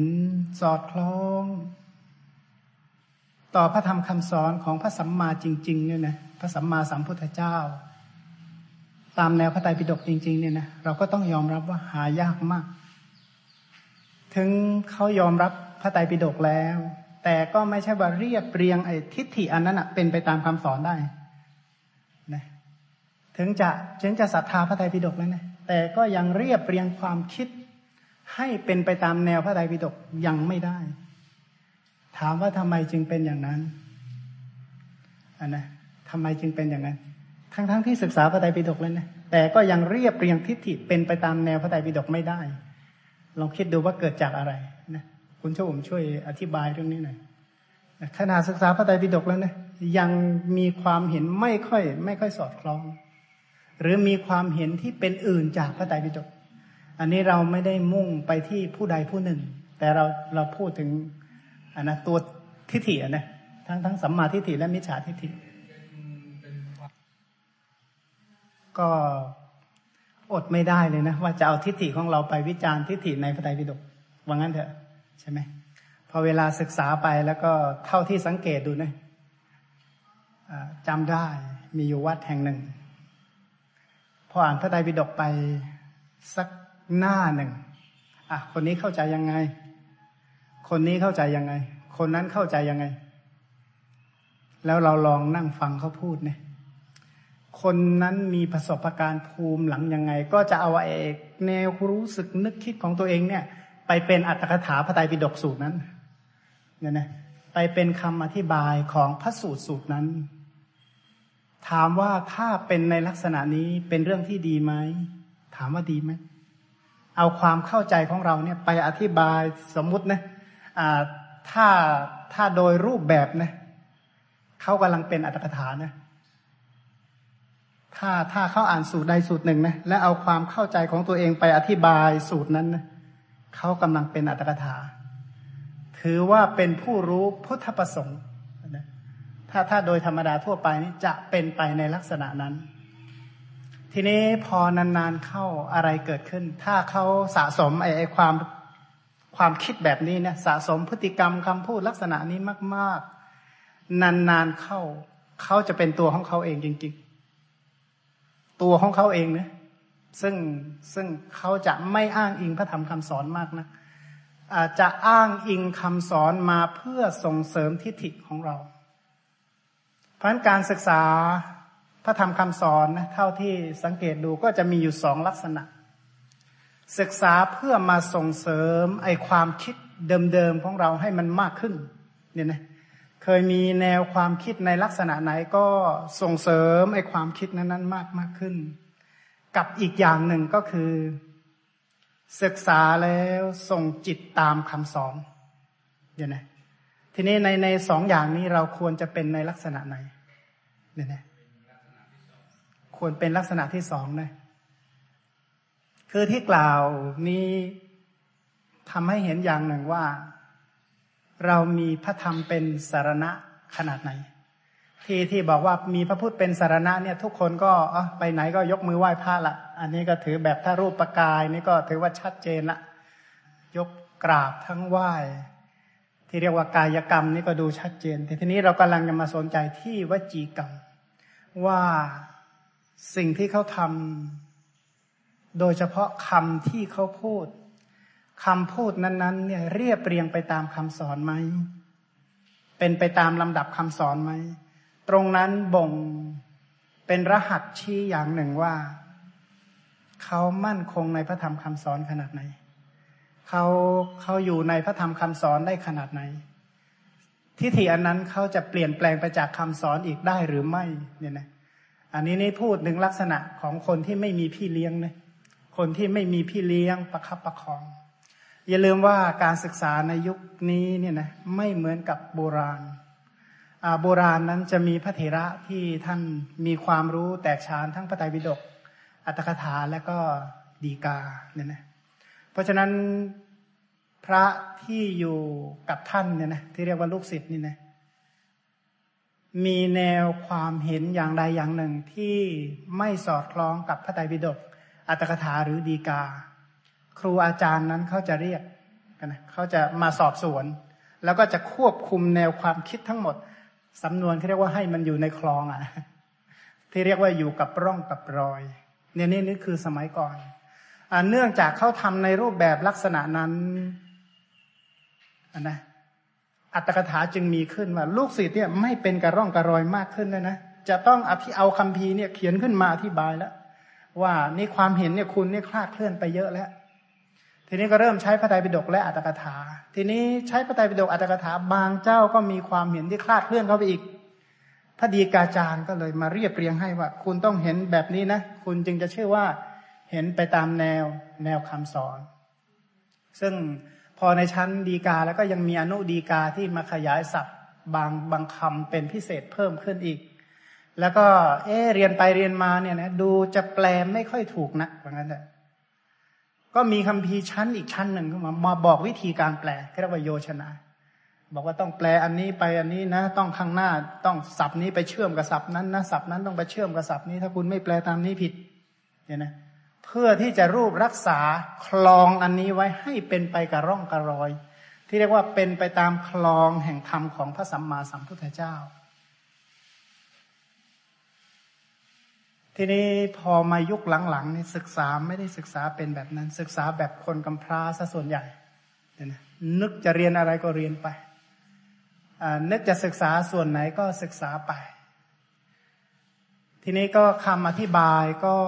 ไม่ค่อย ไม่ค่อยขวนขวายหาเพิ่มเติมมากนัก เท่าที่เรียกว่าไม่ค่อยค้นต่อเลยตรงนี้แหละอัตถกแถมก็จะเข้าไปแล้ว ไอแนวความคิดเดิมๆที่มียังไงก็จะสอดแทรกเข้าไปในคำสอน ผิดถูกก็ไม่รู้ แล้วเป็นยุคสมัยที่เรียกว่า สมัยลูกกำพร้าเยอะๆเนี่ยนะเขาสำนวนว่าตัวใครก็ตัวใครอะนะตัวใครก็ตัวใครเพราะทุกคนทุกคนก็จะต้องยอมรับผิดชอบในกายกรรมและวจีกรรมของตัวเองอถ้าหากว่าพื้นฐานกรรมมสกตาส่วนตรงนี้ไม่แน่นพออันนะ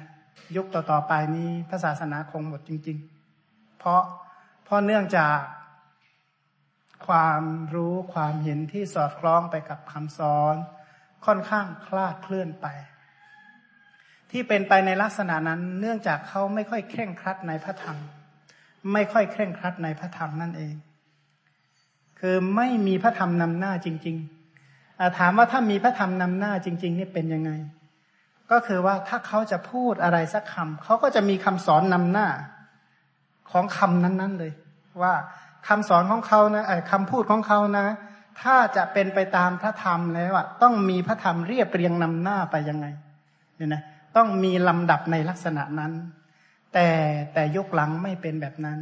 จะพูดตามอคติ ใครรู้สึกยังไงก็จะว่าอย่างนั้นไป แล้วก็ยืนยัน พอยืนยันหนักๆเข้าสำนวนเขาเรียกว่าขึ้นหลังเสือ มันลงไม่ได้ลงแล้วมันกัดเนี่ยนะหมายความว่าวันหลังๆ แล้วใครจะไปรับผิดชอบไอ้คำที่ตัวเองพูดก็รักษาหน้ารักษาคำที่เคยพูดเอาไว้นั้นๆไป ที่เป็นไปในลักษณะนี้เนื่องจากตั้งจิตเอาไว้ผิดนั่นเอง ที่เขาตั้งจิตไว้ผิด เนื่องจากเขาเห็นคุณของพระรัตนตรัยน้อยไป มองเห็นคุณของพระผู้มีพระภาคอรหันตสัมมาสัมพุทธเจ้าน้อยไป มองเห็นคุณของพระธรรม น้อยไป มองเห็นคุณของพระอริยสาวกที่มีความเห็นตามคำสอนของพระสัมมาสัมพุทธเจ้าน้อยไป แต่ที่เป็นอย่างนั้นก็เนื่องจากไม่ได้ฟังนั่นเอง สัตว์ทั้งหลาย เพราะไม่ได้ฟังธรรมนั่นแหละ จึงเสื่อมจึงเสื่อม เพราะไม่ได้ฟังเนี่ยนะมีพระอาจารย์ท่านหนึ่งเป็นผู้ที่แตกฉานในพระไตรปิฎกอัตถกถาดีกามาก ท่านบอกว่าที่ คนมีความรู้ความเข้าใจในคำสอนผิด เนื่องจากไม่ได้รับฟังคำอธิบาย ในพุทธพจน์นั้น ๆ จากอัตถกถาและดีกาอย่าง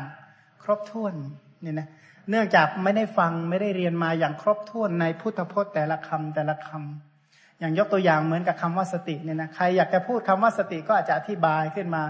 ตอนแรกคำว่าสติเป็นพุทธพจน์นะตอนหลังๆมานี่ไอ้สตินี่เป็นของตัวเองละ ไม่ใช่คำสอนแล้วก็จะพูดไปเรื่อยๆ ตรงนี้น่าสังวรเอาไว้นะ เพราะว่าทุกคำที่กล่าวออกไปนั้นเป็นเป็นวจีกรรม เป็นวจีกรรม ควรที่จะสำเนียกไว้ให้ดี ทีนี้สัตว์ทั้งหลายเนี่ยเป็นไปตามกรรมในลักษณะแบบนี้นี่แหละ ที่เราจะต้องมีพระรัตนตรัยนำหน้าเราไป ที่เรียกว่าตับปรายณะเพราะเราไม่ปลอดภัยเลยในกายกรรมของเราที่เราทำออกไป กายกรรมของเราทำเนี่ยบางครั้งก็ เป็นไปกับอกุศล กายกรรมอันนั้นก็มีโทษ บางครั้งกายกรรมเป็นไปกับกุศล กายกรรมอันนั้นไม่มีโทษ วจีกรรมที่พูดออกไป บางครั้งก็เป็นอกุศล อันนั้นก็มีโทษ บางครั้งที่พูดออกไปนี้เป็นอกุศลก็มีโทษ ความคิดของเราก็เหมือนกัน ที่คิดออกไปเนี่ยนะคือมันคิดอยู่แล้วล่ะ คิดที่เป็นอกุศลก็มีโทษที่เป็นกุศลก็ก็ไม่มีโทษ ถามว่าใครเป็นผู้ชักนำทั้งกายกรรมวจีกรรมอันนี้ของเราล่ะ ทั้งมโนกรรมอันนี้ เรามอบสิ่งเหล่านี้ให้ใคร ให้ใครพานำหน้านะถ้าถ้าเป็นลักษณะของสมัยก่อนเนี่ยเขาจะมอบสิ่งเหล่านี้ถวายแด่พระพระสัมมาสัมพุทธเจ้า เพื่อที่เขาจะประพฤติตามพระพระพุทธเจ้าแบบนี้อย่างนี้ก็เรียกว่าพรหมจรรย์พรหมจรรย์ความประพฤติอย่างประเสริฐ ถามว่าพรหมจรรย์คืออะไรก็คือ กายกรรมวจีกรรมและและมโนกรรมที่ประพฤติในพระสัมมาสัมพุทธเจ้า หรือประพฤติตามพระธรรมคำสอนของพระสัมมาสัมพุทธเจ้า นั่นแหละเรียกว่าพรหมจรรย์ถ้าหากว่าเมื่อใดที่เขาทำคลาดเคลื่อนจากนั้นไป เขาก็ห่างจากพระรัตนตรยัยสิ่งที่เขาทำก็ไม่ใช่พรหมจรรย์ก็เป็นอพรหมจรรย์ไป ก็เรียกว่าไม่ประเสริฐ เพราะไม่ได้เป็นไปกับ ศีลสิกขาจิตตสิกขาและก็ปัญญาสิกขาเนี่ยนะอันในส่วนตรงนี้ของมาอยากจะให้เราสมทานให้มันมั่นคงหน่อยเนี่ยนะสมาทานให้มันมั่นคง เคร่งครัด ว่าทุกๆอย่างที่เราพูดออกไป หรือที่เราทำไปที่เราคิดออกไป ขอให้เป็นไปตามคำสอนเถอะเนี่ยนะทำด้วยกุศลเจตนา กุศลนี้ก็แปลโดยศัพท์อยู่แล้วว่าไม่มีโทษ แล้วก็จะให้ผลเป็นความสุขต่อไป เพราะอย่าลืมว่าสังสารวัตนั้นน่ากลัวไหม สังสารวัตนี้เป็นภัยไหมไอ้คำว่าภัยเนี่ยแปลว่าน่ากลัว ถามว่าสังสารวัตนี้น่ากลัวไหม ถ้าเรายอมรับว่าน่ากลัวได้เมื่อไหร่เราก็จะมั่นคงในพระรัตนตรัยเท่านั้น ถ้าสังสารวัตมันน่าเพลิดเพลินเท่าไหร่ สาเราก็เป็นพยาสาวกของพยามารเท่านั้นเนี่ยดูว่าเราจะเป็นสาวกของใครเนี่ยนะแต่ว่าสิ่งที่ควรที่จะไม่ลืมเป็นอันขาดเลยว่าคำพูดทุกคำกายกรรมทุกครั้งที่ยืนเดินนั่งนอน ทุกๆความคิดชาวนะดวงที่หนึ่งให้ผลในชาตินี้ ดวงที่เจ็ดให้ผลในชาติหน้าสองถึงหกให้ผลในชาติที่สามเป็นต้นไป ชีวิตในอดีตมาก็เป็นลักษณะนี้ชีวิตที่จะเป็นไปในอนาคตก็จะเป็นเป็นในลักษณะนี้ เมื่อเป็นไปในลักษณะนี้ เราเอาอะไรเป็นเครื่องรับรองรับประกันบ้าง ที่เรียกว่ามีอะไรเป็นหลัก หลักเนี่ยนะแปลเป็นภาษาบาลีว่าที่พึ่ง หรือสารณะนั่นเองเนี่ยนะเรามีอะไรเป็นหลักอะในขณะที่ทำกายกรรมวจีกรรมมโนกรรมอะวิชาแขนงอื่นๆนะเขาจะมีหลักการหมดเลย ว่าจะทำอะไรเป็นยังไงยังไงยังไง แม้กระทั่งขับรถก็ยังมีหลักการ ถ้าขับผิดหลักเมื่อไหร่นี่แย่แล้วก็เรียกว่าขับแบบมีสารณะนะแต่ว่าสารณะเหล่านั้นก็ทำให้เขาปลอดภัยถึงจุดหมายจริงๆแล้วถ้าเขาขับแบบมีหลักนะอันนี้ก็เหมือนกันรถคือชีวิตนะพระพุทธเจ้าบอกว่าชีวิตนี้เหมือนรถนะมีศีลเป็นบริขาร มีฌานเป็นเพลามีปัญญาเป็นประตักเนี่ยนะ รถอันนี้เนี่ยจะถึงจุดหมายปลายทางได้หรือไม่ ทีนี้ถ้าจะเป็นไปตามถึงจุดหมายปลายทางได้นั้น ก็เนื่องจากว่ามีหลักขนาดไหน อันหลักที่ว่านั้นก็คือคือพระรัตนตรัยเนี่ยนะคือที่ที่กล่าวนี้เราอยากให้อยากขอย้ำอีกครั้งว่าอยากให้เคร่งครัดในในในพยัญชนะ โดยเฉพาะคำสอนให้มากขึ้นเนี่ยนะไม่อยากให้นึกอะไรได้ก็ว่าสิ่งนั้นๆไป เพราะว่าสิ่งเหล่านี้ มันเป็นตราบาปเห็นไหมคือตราบาปอย่างน้อยที่สุดเบียดเบียนตนก่อน ตนของผู้พูดผู้ทำแล้วก็ผู้คิดนั่นแหละ จะมีผลก่อนเป็นคนแรก แล้วก็สิ่งเหล่านี้มันก็เหมือนกับไวรัสอะนะมันแพร่ระบาดได้นะเนี่ยนะเมื่อวานนี้ฟังเรื่องปาปมิตรเนี่ยนะก็เป็นปัจจัยที่สำคัญแห่งมิจฉาทิฏฐิ เพราะในขณะเดียวกันนี่นะเราเป็นมนุษย์ ที่เรียกว่าสัตว์อยู่ในสังคม สิ่งที่เราทำนะถ้าเป็นสัมมาทิฏฐิเราก็แพร่ระบาดไปให้คนอื่นได้เหมือนกันนะนะถ้าสิ่งที่เราทำคำที่เราพูดนะมันก็แพร่ไปหาคนอื่นด้วย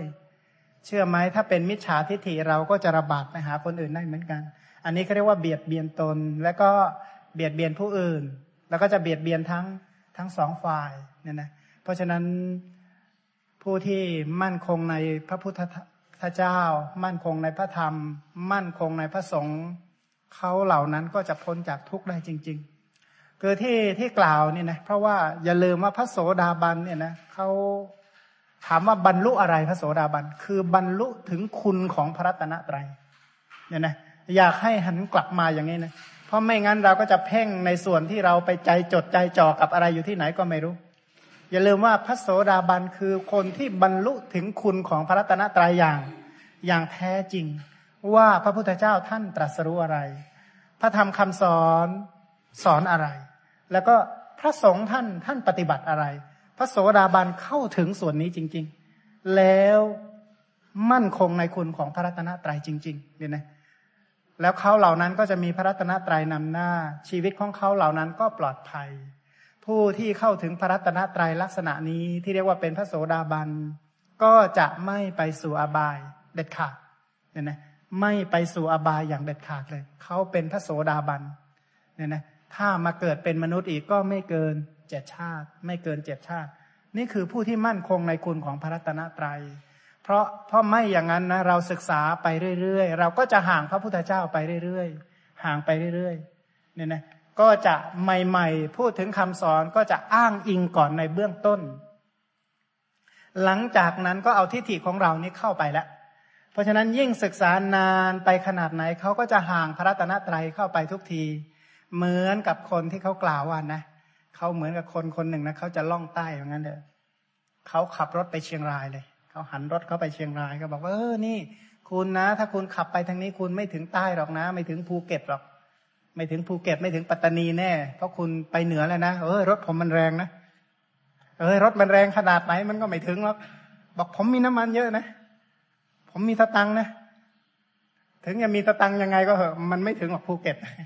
เพราะถามว่าทำไม เพราะเขาเบนเข็มไว้ไว้ผิด เพราะฉะนั้นอัตตะสัมมาปณิทิเป็นมงคลที่ที่สำคัญที่สุด เพราะฉะนั้นผู้ที่จะตั้งอัตตะสัมมาปณิทิที่ถูกที่สุดเลยก็คือ อัตตะสันนิยาตนะ อัตตะสันนิยาตนะ มอบกายถวายตนนี้แด่พระรัตนตรัยนั่นแหละ ชื่อว่าเป็นการตั้งตนหรือว่าตั้งจิตไว้ ไว้ถูกที่สุด เนี่ยนะ ขอตรัสรู้ตามพระพุทธเจ้า เนี่ยนะ ขอมีสิกขาในพระธรรมของพระองค์ ขอปฏิบัติตามที่ความที่พระสงฆ์เนี่ยเป็นผู้ปฏิบัติดี เนี่ยนะ คือขอให้ค่อยๆเรียบเรียงไปในลักษณะนี้นะไม่ไม่ต้องเรียบร้อนนะเพราะว่าเรียบร้อนมากมันก็หกมันก็ล้มนะคือไม่อยากให้พลาดทางวจีกรรมอีกมากนักนะในในฐานะที่มีโอกาสได้ศึกษาพระธรรมคำสอนร่วมกัน ถามว่าทำไมจึงพูดอย่างนี้ เพราะว่าเห็นหลายท่านกล่าววาจาที่ที่มันใกล้ต่อโทษอะนะก็เลยเป็นห่วงไม่ได้ประสงค์อย่างอื่นเนี่ยนะเป็นห่วง เนี่ยนะไม่ได้ จิตคิดเป็นอื่นเลย ข้อความในเสรสูตรนี่นะก็เป็นข้อความที่พระองค์ยกว่าพระองค์นี้เป็นพระสัมมาสัมพุทธเจ้านั่นเองเนี่ยนะเป็นพระสูตร โดยเฉพาะลองเปิดไปหน้า 497 นะเพื่อที่จะดูเทียบเคียงว่า ใจความสรุปของสูตรนั้นก็สาระอยู่ตรงนั้นเองว่า ระองค์นั้นเป็นพระสัมมาสัมพุทธเจ้านะเห็นไหมในหน้า 497 นะ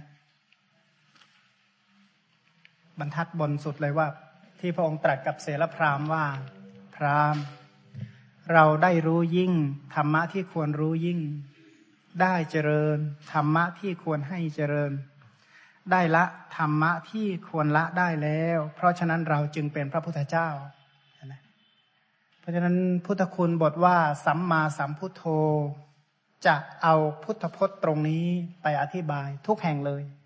ที่ไหนก็ตามถ้าอธิบายคำว่าสัมมาสัมพุทโธนะต้องเอาพระพุทธพจน์ตรงนี้แปอธิบาย เพราะฉะนั้นในเชิงอัดเขาทำไว้คร่าวๆว่าคำว่าธรรมะที่ควรรู้ยิ่ง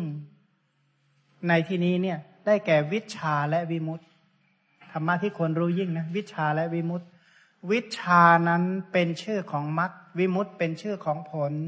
เนี่ยนะเพิ่มอีกนิดหนึ่งนะดีกะไอ้ข้างล่างเนี่ยข้อความนี้เรียกว่าข้อความในอัตถกถา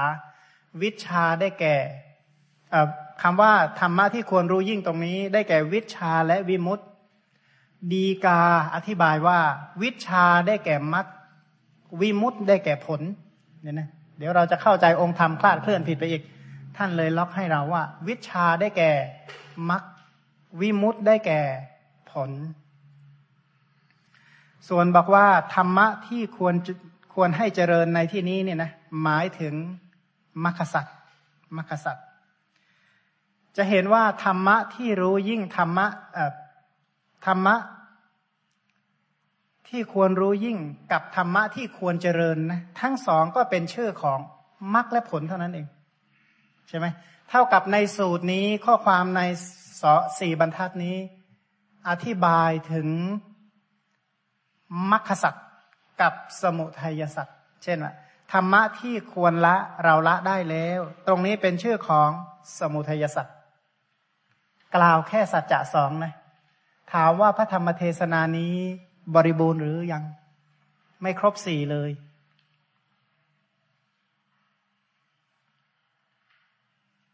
คำว่าวิชาวิมุตต์หรือมรรคเนี่ยนะมรรคนั้นเป็นธรรมะที่เป็นเหตุธรรมะที่เป็นเหตุเนี่ยเหตุแห่งอะไร ก็คือธรรมะที่เป็นเหตุแห่งการตรัสรู้พระนิพพานนั่นเอง ส่วนธรรมะที่ควรละเนี่ยนะได้แก่สมุทัยสัตว์สมุทัยสัตว์นี้ทำอะไรให้เกิดขึ้น สมุทัยเนี่ยซึ่งแปลว่าเหตุเกิดเอาพูดถึงเหตุแล้วก็ต้องพูดถึงผลที่ทำให้เกิด ผลที่เกิดขึ้นเพราะเหตุอันนั้นอะใช่ไหมถ้าพูดถึงเหตุไม่พูดผลได้ยังไง เพราะฉะนั้นถ้าละเหตุเหตุซึ่งได้แก่สมุทัยสัตว์ผลนั้นต้องเป็นอุปาทานขันห้าอริยมรรคนั้นเป็นเหตุให้แทงตลอดพระนิพพานที่เรียกว่านิโรธสัตว์สมุทัยเป็นเหตุให้เกิด ทุกขสัตว์เพราะฉะนั้นพุทธพจน์ตรงนี้ก็สมบูรณ์แล้ว ว่าพระองค์นั้นเป็นผู้ที่ตรัสรู้อริยสัจสี่ได้อย่างบริบูรณ์จริง ๆ เพราะฉะนั้นจากพุทธพจน์อันนี้พระพุทธโคสาจารย์ เอาไปเรียบเรียงอธิบายพุทธคุณคำว่าสัมมาสัมพุทโธในคำพีวิสุทธิมัคพุทธานุสตินิเทศ และในคำพีสมันตะปาสาธิกา ในเวรัญชกันเนี่ยนะกล่าวถึงพุทธคุณ พุทธคุณนิเทศเนี่ยนะ เพราะในสมันตะปาสาธิกาเล่มหนึ่งเนี่ยนะก็จะพูดพุทธคุณโดยที่ยกข้อความตรงนี้ไปว่า พระองค์ที่ว่าตรัสรู้ที่เรียกว่าพระเป็นพระสัมมาสัมพุทธเจ้านั้นอะ เพราะพระองค์รู้ยิ่งธรรมะที่ควรรู้ยิ่ง เนี่ยนะตรัสรู้ หรือเรียกว่าเจริญธรรมะที่ควรเจริญละธรรมะที่ควรละทำให้แจ้งธรรมะที่ควรทำให้แจ้งนะ ซึ่งถ้าหากว่าเราค่อยๆหยิบเอาข้อความพระพุทธพจน์เหล่านี้ ไปเพ่งอย่างลงในธรรมะ ทุกๆเรื่องที่เราเกี่ยวข้องในชีวิตนะจำอยู่สี่ห้าคำเนี่ยนะค่อยๆใส่ใจลงไป ยกตัวอย่างอย่างปัญหาที่เราคุยกันที่ผู้การสองท่านเนี่ยนะสนทนาการเรื่องสีเนี่ยนะที่กล่าวถึงเรื่องรูปารมณ์ใช่ไหมเมื่อกี้ เนี่ยนะโดยเฉพาะว่ารูปารมณ์เราลองเอาธรรมะเหล่านี้ไปใส่ดูนะว่า สีหรือรูปเนี่ยควรรู้ยิ่งก่อน ถามว่ารู้ยิ่งเนี่ยนะอย่างสีเนี่ยนะว่า สีเนี่ยเป็นธรรมะที่ควรรู้ยิ่งอะ แค่ไหนจึงจะเชื่อว่ารู้ยิ่งเขาบอกว่า เห็นสีแล้วยังถึงอริยสัจได้อะ จึงจะเชื่อว่ารู้ยิ่ง เนี่ยนะอริยสัจนี้ประกอบด้วยอะไรบ้าง ทุกสมุทัยนิโรธมรรคใช่ไหมทีนี้ถ้าหากว่าพิจารณาว่า สีแต่บาลีนี้ก็ใช้คำว่ารูป หรือรูปายตนะ หรือรูปประธาตเนี่ยนะหรือว่ารูปประขัน สี สีสมุทัย สีนิโรธ สีนิโรธาคามินีปฏิปทา พอมองเห็นบ้างไหมว่า เออเนี่ยนะทุกขสมุทัยสัตว์ก็อยู่ตรงนั้นนั่นแหละ มองเห็นสีอะไรสักหนึ่งนะ เมื่อกี้นี่บอกไปแล้วว่าไอ้ที่เราติดมากมันติดสีภายในมากนะ สีภายในคือในคนในสัตว์เนี่ยนะทั้งทั้งภายในทั้งภายนอกนั่นแหละถ้าต้นไม้ใบหญ้านี่ก็ไม่ไม่เท่าไหร่หรอกเนี่ยนะเพราะฉะนั้นรูปหรือว่าสีหรือว่ารูปายตนะหรือรูปประขันรูปประขันสมุทัยถ้ารูปประขันสมุทัยหรือว่าสีอันนั้นเนี่ยนะสีอันนั้นเกิดจากปัจจัยอะไรบ้าง สีที่เราเห็นเลยเนี่ย ลืมตามองเห็นกันเลยเนี่ยนะยกตัวอย่างเห็นเกษาเห็นผม เห็นฟันเห็นเล็บเห็นหนังเนี่ยนะ เคยคิดนะเออรูปเหล่านี้นะวรรณรูปหรือสี หรือว่ารูปเหล่านี้มีรูปสมุทัยนะ เหตุเกิดของสิ่งเหล่านี้คืออะไรเนี่ยนะตรงนั้นจึงจะมองเห็นพระพุทธศาสนาชัดขึ้น ถ้ามองเห็นแค่สีเฉยๆเนี่ยนะคนมีตาในโลกนี้เขาเห็นสีกันหมดแหละ คนที่มีตามีแสงสว่างมีมนสิการเขาจะมีสีเป็นอารมณ์หมดเลย ไม่มีใครที่ไม่มีสีเป็นอารมณ์ แต่เขาไม่ยังถึงสมุทัยของสีนั้นๆ เขาจึงปฏิบัติผิดในสีโดยประการต่างๆ บางคนเห็นว่าสีอันนี้เป็นมงคล บางคนเห็นว่าสีอันนี้เป็นอัปมงคล สีอันนี้ตระกูลสูง สีแบบนี้ตระกูลต่ำ สีแบบนี้เนี่ย ถ้าใครเกี่ยวข้องแล้วก็โหทำให้พ้นทุกข์เป็นต้น เนื่องจากไปปฏิบัติผิดในสีโดยประการต่างๆ แล้วบางท่านก็เข้าใจว่าสีเนี่ยเที่ยง บางท่านเข้าใจว่า อันเนี้ยขาดศูนย์ นั่นแหละคือการปฏิบัติของลัทธินอกพระพุทธศาสนาทั้งหมดเลย เนื่องจากไม่ยังถึงสมุทัยของสี ไม่ยังถึงสมุทัยของรูปายตนะอันนั้น ไม่ยังถึงสมุทัยของรูปารมณ์อันนั้น ถามว่ารูปอันนั้นมีอะไรเป็นสมุทัยเนี่ยนะอวิชชาเป็นสมุทัยก่อน ถามว่ามองเห็นสีเนี่ยเคยยังถึงอริยสัจไหม เคยไหมเคยบอกเออนี่นะรูปรูปสมุทัยรูปนิโรธรูปนิโรธาคามินีปฏิปทา เคยเห็นนะยกตัวอย่างอายกแขนขึ้นมาเห็นสีแขนนะนะเออนี่นะรูปรูป สมุทัยรูปนิโรธรูป นิโรธาคามินีปฏิปทา เห็นหรือยังก็บอกว่าอาวิชชาคือไม่รู้อริยสัจนั่นเองเพราะฉะนั้นอริยสัจมันไปเคลือบไว้ทุกแห่งนั่นแหละมันมันไปเคลือบสีอันนั้นเอาไว้สมุทัยหรือปัจจัยเนี่ยถูกเคลือบเอาไว้แล้ว เพราะฉะนั้นไอ้ปัจจัยที่สำคัญของการเกิดขึ้นแห่งสีที่เห็นเนี่ยทั้งหมดเนี่ยนะคืออวิชชาอาวิชชา แม้แต่รูปประพันธ์ของพระสัมมาสัมพุทธเจ้า ก็มีอวิชชาเป็นสมุทฐาน แต่พระองค์นี้หลังจากที่พระองค์อบรมอริยมรรคอันประกอบไปด้วยองค์แปดพระองค์ก็มีวิชาเกิดขึ้นก็ละอวิชชาได้ เพราะฉะนั้นพระองค์ไม่มีสีอันใหม่อีกเนี่ยนะพระองค์นี้ แทงตลอดรูปอริยสัจเหล่านั้น แต่พระองค์ก็ตรัสว่ารูปของพระองค์ก็มีอวิชชาเป็นเป็นนายช่างอะ สร้างขึ้นนะ มีตัณหาเนี่ยนะเป็นช่างใหญ่เหมือนกัน มีอวิชชาเป็นเหมือนกับยอด เพราะฉะนั้นนี่อย่างหนึ่งแล้ว คืออวิชชาเคลือบสีอันนั้นไว้ไม่ให้อย่างถึงอริยสัจอย่างที่หนึ่งทั้งที่สองรายละเอียดที่ลึกซึ้งลงไปอีกว่า ตัณหา ตัณหา ก็เป็นสมุทัยของสี ถามว่าเห็นสีเนี่ยนะ ถามว่ามีไหมที่เรารู้สึกว่าเบื่อหน่ายเหลือเกินเนี่ยนะสะอิดสะเอียนในสีเหลือเกิน มองเห็นรูปารมยกตัวอย่างมองเห็นแขนของตัวเองแล้วมันไม่เที่ยงเป็นทุกข์เป็นโรค เป็นดังหัวฝี เป็นดังลูกศรเป็นความลำบาก เป็นความอาพาธเป็นของผู้อื่นเป็นปฏิปักษ์เป็นมารเป็นผู้ฆ่าเป็นผู้ตายเป็นสิ่งที่มีชาติ เป็นธรรมดาชราพยาธิ มรณะโสกะปริเทวะทุกขโทมนัสและอุปาญาตอันนี้แหละเคยคิดลักษณะนี้ไหมนั่นแหละตันหาทั้งนั้นเลยที่เออเนี่ยนะเอ้ผิวตอนนี้เนี่ยนะสงสัยมันแห้งไปมั้ง หาน้ำยาอะไรนะ มาคลาวรูปไปก็จะอยู่นั่นแหะนั่นแหละคือตัณหาที่เป็นเหตุเกิดแห่งสีคือยินดีหรือไม่ยินดีเนี่ยนะถามว่าพูดอย่างนี้เพื่อจะได้เห็นแล้วจะได้เกิดโทสะใช่ไหมถ้าโทสะก็เลยทงอีกนะ อันนี้ถ้าโทสะเกิด เพราะเห็นสีนั้นก็อันนี้เลยเถิดไป ถ้าเห็นแล้วโลภะเกิด อันนี้ก็ล้าหลังอีกนี่นะแต่เห็นแล้วทำไงทำตัวเฉยๆโมหะอีกนะเนี่ยนะ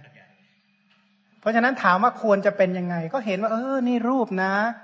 รูปสมุทัยอย่างที่ว่าไป เออ รูปก็มีอวิชชานี่แหละเป็นเหตุเกิด มีตัณหานี่แหละ เป็นเหตุเกิด แต่ถ้าขาดอาหารก็อยู่ไม่ได้เนี่ยนะมีจิตเป็นสมุทฐาน มีอุตุเป็น สมุทฐานมีอาหารเป็นสมุทฐานนั่นแหะคือรูปสมุทัยแล้วก็อัปปวัตตะอัปปวัตตะ ความไม่เป็นไปของรูปและรูปสมุทัยอันนั้นแหละคือนิพพาน อัปปวัตตะอนิมิตตะ แต่ตรงนี้เนี่ยท่านท่านเอาคำว่านิพพานที่บอกว่าความไม่เป็นไปเนี่ยนะความไม่เป็นไปแห่งรูปและสมุทัยอันนั้นแหละ ชื่อว่านิโรธเอาจากพุทธพจน์ หรือ เอามาจากข้อความในปฏิสัมพิทาที่ว่า อัปปวัตตะเป็นนิพพานนะความไม่เกิดขึ้นเป็นนิพพาน ความไม่เป็นไปเป็นนิพพานนะนะความไม่มีนิมิตเป็นนิพพาน ความไม่มีกรรมเป็นเครื่องประมวลมาเป็นนิพพาน ไม่มีกรรมประมวลมาอันอันแบบนี้อีกแล้วอะอันนั้นแหละคือคือนิพพานเนี่ยนะแล้วข้อปฏิบัติที่ทำปริญญาสามใน ในรูปอันนั้น ข้อปฏิบัติที่ละสมุทัยอันนั้นโดยประการทั้งปวง ข้อปฏิบัติที่ทำให้แจ้งพระนิพพานที่ว่าไปเมื่อกี้นี่ อันนั้นเป็นมรรคสัตว์มรรคสัตว์เพราะฉะนั้นพระองค์บอกว่าธรรมะที่ควรพระองค์ที่เรียกว่าสัมมาสัมพุทธะหรือสัมมาสัมพุทโธเนี่ย พระองค์ทรงรู้ยิ่งในสิ่งเหล่านี้แล้ว ไม่เฉพาะสีนะ เสียงก็เหมือนกัน กลิ่นรสโพธพะและธรรมรมธรรมรมฉะนั้นในการเจริญอินทรีห้านั้นนะมีสัตทินทรีเป็นเบื้องหน้าก่อนนะมีสัตทินรีเป็นเบื้องหน้า น้อมใจนะสัตทินรีอธิโมกโข น้อมใจเข้าไปไข้ควรตามอะ เมื่อไข้ควรถ้าไม่เห็นต้องเพียรเนี่ยนะเพียรเพื่อที่จะไข้ควรทำสิ่งเหล่านี้ด้วยความไม่ประมาทนะประมาทคนที่ประมาทคือคนตายแล้วนะ ต้องไม่ลืมว่าประมาทคือยังไงคือตายแล้วตายแล้วคือคนไม่มีสตินั่นเอง อันถ้าไม่ไข้ควรในสิ่งเหล่านี้เมื่อไหร่อวิชชาเมื่อนั้นแหละ เราก็ตายในขณะนั้นแหละพุทธพจน์บอกว่าสัตว์ที่ประมาทก็คือสัตว์ที่ตายแล้วนั่นเอง เพราะชีวิตเหลือแค่ลมหายใจเข้าหายใจออกนะเพราะฉะนั้นไม่ประมาทอันนั้นเรียกเป็นชื่อของสติทำด้วยความใคร่ครวญแล้วทำด้วยความสงบเนี่ยถ้าเจริญอย่างถูกต้องจะไม่ฟุ้งซ่าน ปัญญาก็จะแทงตลอดเหตุเกิดและความดับของรูปที่ว่านี่นี่นะรูปมีอะไรเป็นเหตุเกิด รูปมีอะไรเป็นความดับทำยังไงอินทรีย์ทั้งห้าจึงจักบริบูรณ์ก็จะเกิดการแทงตลอดอริยสัจอันนั้นในในขณะเดียวอย่างนี้มันก็ต้องเจริญด้วยสัตทินรีเป็นต้น นี่คือพุทธพจน์บอกว่าสัมมาสัมพุทโธเนี่ยนะที่เรียกว่าพระองค์เนี่ยรู้ยิ่งธรรมะที่ควรรู้ยิ่ง เนี่ยนะในเอกสารพุทธานุสตินะในหน้าสามเนี่ยนะน่าจะมีการทุกทุกท่านแล้วนะเอกสารพุทธานุสติหน้าสามอันนี้เป็นโครงสร้างหลักๆนะซึ่งไปพร้อมหมดนะครับ พุทธานุสตินะรับได้เลยนะครับ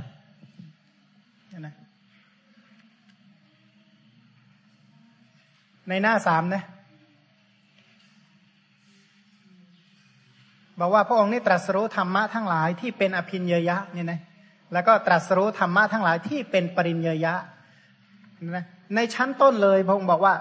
พระองค์ตรัสรู้ยิ่งธรรมะที่ควรรู้ยิ่งเนี่ยนะคือหมายความว่าพระองค์เนี่ยยังถึงรูปอันนั้น โดยอริยสัจทั้งสี่ประการก่อนเนี่ยนะนี่เรียกว่ารู้ยิ่งธรรมะที่ควรรู้ยิ่ง เสร็จแล้วพระองค์กำหนดรู้ธรรมะที่ควรกำหนดรู้หมายว่าสีอันนั้น พระองค์กำหนดรู้อย่างบริบูรณ์แล้วด้วยปริญญาทั้งสามแล้วก็ต่อไป สมูทัยที่เป็นเหตุเกิดอันนั้นเนี่ย พระองค์ละโดยประการทั้งปวง อันนั้นเรียกว่าปหานะ แล้วนิโรธเป็นสิ่งที่ควรทำให้แจ้ง อันนั้นเป็นสัจจิกาตพะ แล้วก็อริยมรรคที่พระองค์เจริญขึ้น อันนั้นเป็นภาเวตพะ เพราะฉะนั้นในรูปรูปสมุทัยรูปนิโรธรูปนิโรธคามินีปฏิปทา อันนี้เรียกว่าเป็นกิจของอภินยยะในชั้นต้น อภินยยะนี้ถ้าหากว่าเราศึกษา ระธรรมคำสอนโดยลำดับสุตมยญาณจะกล่าวถึงสิ่งเหล่านี้ไว้ก่อนเป็นอันดับแรกเลย สุตมยญาณจะกล่าวถึงอภินยยะ อันนี้ขึ้นมาเป็นอันดับแรก แล้วลำดับที่สองปริญเยยะเข้ามาว่าจะต้องรอบรู้ยังไง แล้วอย่างที่สามปหาตปหาตัพระเนี่ยนะค่อยๆละยังไง แล้วก็สี่เออขอไปสัจจิกาตพระใช่ไหมทำให้แจ้งเนี่ยทำให้แจ้งยังไง แล้วก็เจริญนั้นอะ เจริญยังไงเนี่ยนะเพ่งไข้ครวนให้ละเอียดเลย ทุกๆอารมณ์ที่เข้าไปเกี่ยวข้อง แต่นี้ เพราะฉะนั้นคนที่ติดในผมมากก็ต้องเอาผมนี่แหละมาวิจัยอะองค์บอกว่าติดที่ไหนเอาอันนั้นแหละเพอกิเลสมันเกิดเนี่ยนะ สมมติว่ามันโอ้โห เราไปติดในในคนเนี่ยนะแต่ไปแหมไปเพ่งในรูปการ์ตูนอย่างเงี้ยมันละกิเลสไม่ได้หรอกเพราะว่ามันไม่ได้ติดในการ์ตูนไหมมันติดในคนจริง ๆอะมันต้องเอาคนจริง ๆนี่แหละมาไข้ควร พระองค์บอกว่าตัณหาเนี่ยเกิดเกิดที่ไหนละที่นั่นไอความละตัณหาคือนิพพาน เพราะฉะนั้นไอกิเลสที่มันระบาดที่ไหนมากเอาอารมณ์นั่นแหละมาไข้ควรมากๆเนี่ยนะเพราะคำสอนเหล่านี้เป็นที่สั่งแห่งตัณหา เป็นที่เพิกถอนแห่งอาลัยเนี่ยนะนี่นี่คือคำสอนของพระสัมมาสัมพุทธเจ้า แต่ข้อความในเสลสูตรนะมีข้อความตอนหนึ่ง ที่พระองค์ได้ตรัสไปว่า ในในหน้าเดิมเนี่ยนะในหน้าเดิม ย่อความที่สามว่า ผู้จะปรากฏเนืองๆในโลก ย่อมเป็นการหาได้ยากเนี่ยนะหรือพูดอีกในหนึ่งเขาบอกว่า คนที่จะมีชีวิตเกิดในในโลกเนี่ยนะเป็นของหาได้ยากหรือถ้าย่อความข้างบนนี้นี่กล่าวว่า พราหมณ์ ท่านจงขจัดความสงสัยในตัวเราเสีย จงน้อมใจเชื่อเราเสียเถิด การได้เห็นพระสัมมาสัมพุทธเจ้าเนืองเนืองๆอะ เป็นโอกาสที่หาได้ยาก เพราะฉะนั้นให้เลื่อมใสในคำสอนอันนี้เถอะว่างั้นเถอะเลื่อมใสในพระองค์ผู้ตรัสรู้คำสอนอันนี้เถอะแล้วก็ เพราะอะไร เพราะอะไรท่านจึงต้องเลื่อมใสลักษณะนี้ เพราะว่าพระพุทธเจ้าผู้ที่ตรัสรู้แบบนี้หายาก หายาก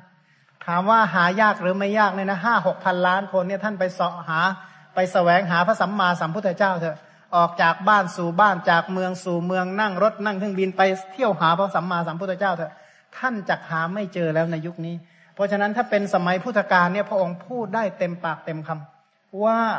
หายากจริง ๆ แต่ของเราเนี่ยนะอตอนตอนนั้นเนี่ยพระองค์ยังมีเรียกว่ามีรูปประขันอยู่ มีเวทนาสัญญาสังขารขันวิญญาณขันยังอยู่ พระองค์ก็บอกว่าเออยาก แต่ของเรานี่หาไม่ได้แล้วนะหาไม่ได้ในส่วนของขันทั้งห้าของพระสัมมาสัมพุทธเจ้าแล้วอย่างหนึ่ง อีกอย่างหนึ่งนะขันทั้งห้าของเราก็ใกล้จะพังกันแล้วนะมันก็พอๆกันนั่นแหละ มันก็จะหมดทั้งสองอย่างนั่นแหละคำสอนก็จะหมดตัวก็จะตายแล้ว โอ้อุทธจักไอ้เรียกว่ากุกุจจะนิวรณ์ก็จะเข้ามาแล้ว โอ้ยบุญก็ยังไม่ได้ทำ บาปกับบานไทยอย่างเงี้ยนะชีวิตก็เหลือน้อยคำสอนก็ไม่ค่อยรู้เออเนี่ยอุทจักก็จะเข้ามาแล้วนิวรณ์ก็จะครอบงำแล้วเพราะฉะนั้นก็ให้น้อมใจไปในคำสอนเธอว่าเนี่ยนะว่าพระสัมมาสัมพุทธเจ้าเกิดขึ้นยากนะ ผู้เอ่อผู้จะปรากฏเนืองเนืองในโลก ย่อมเป็นการหาได้ยาก ตรงนี้หมายความว่า การที่ผู้ใดผู้หนึ่งจะมีชีวิตอยู่ในโลกหรือว่า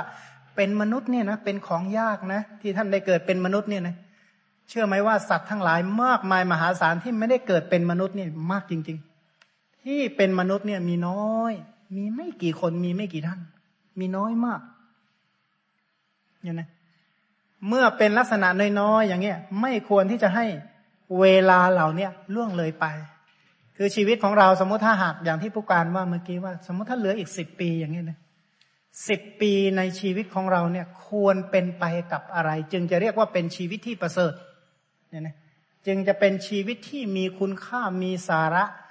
พูดอีกในหนึ่งก็จะได้ไม่ไม่เสียดายชีวิตว่างั้นเถอะ ของที่ได้มาโดยยากเนี่ย เราควรจะใช้เอาไปทำอะไรเนี่ยนะหนึ่งพระพุทธเจ้าหายากสองชีวิตของเราที่จะได้เป็นแบบนี้หายาก เชื่อไหมว่าคนที่ป่วยก็ไม่ใช่น้อยๆเลยนะในบรรดาคนป่วยเหล่านั้นเนี่ยถามว่าถามคุณหมอข้างหลังว่าเขาเจริญสติปัฏฐานไหมเขาคิดคำสอนไหมในขณะที่เขาป่วย หายากนะถามคุณหมอดูว่าเออคนไข้โรคมะเร็งเนี่ยนะโอ้โหเจริญพุทธคุณใหญ่เลยติปิโสพระควาแม่พระเหตุอย่างนี้อย่างนี้เป็นพระอรหันต์ตัสรู้ชอบได้ด้วยพระองค์เอง ยากเพราะอะไร เพราะตอนไม่ป่วยก็ยังไม่คิดเลยอะนะเพราะว่าธรรมดาแล้ว คนที่สุขภาพกายดี สุขภาพจิตดีจะศึกษาคำสอนได้ดีที่สุด เนี่ยนะ แล้วโดยเฉพาะถ้าวัยยังไม่สูงมากนะก็ยิ่งดีใหญ่เลยเนี่ยนะพรหมจรรย์ของพระผู้มีพระภาคเป็นลักษณะนั้นเนี่ยนะถ้าหากว่านี้โอ้โหอายุขนาดนี้ถ้ารอให้ป่วยก่อนแล้วไปเจริญเนี่ยโอ้โหแย่ละอันนี้พระก็พระก็พระก็ไปตามทางของพระแล้วพระไม่เกี่ยวแล้วของใครกับของใครแล้วเนี่ยนะเพราะฉะนั้นไม่ไม่ควรที่ประมาทนะควรศึกษาพระธรรมคำสอน แล้วก็อีกอย่างหนึ่งการศึกษาคำสอนเหมือนกับที่เน้นไปตอนแรกว่า ให้เราน้อมใจไปในคำสอนแต่ว่าคำสอนนั้น ๆ เนี่ยนะ พระองค์อธิบายว่าอย่างไร พระองค์มีพุทธประสงค์อย่างไร พระพระอัตถกถาจารย์หรือดีการเนี่ยกาจารย์เนี่ยเข้าใจพุทธประสงค์เป็นอย่างดี ถามว่าทำไมท่านจึงเข้าใจ เพราะอัตถกถาก็คือพระพุทธเจ้านั่นเอง อัตถกถาบางแห่งคือปกินนกะเทศนาเนี่ยนะหรือแม้กระทั่งดีกาถามว่าดีกาทำไมเขาจึงเหมือนกับรู้พุทธประสงค์ไปหมดเลย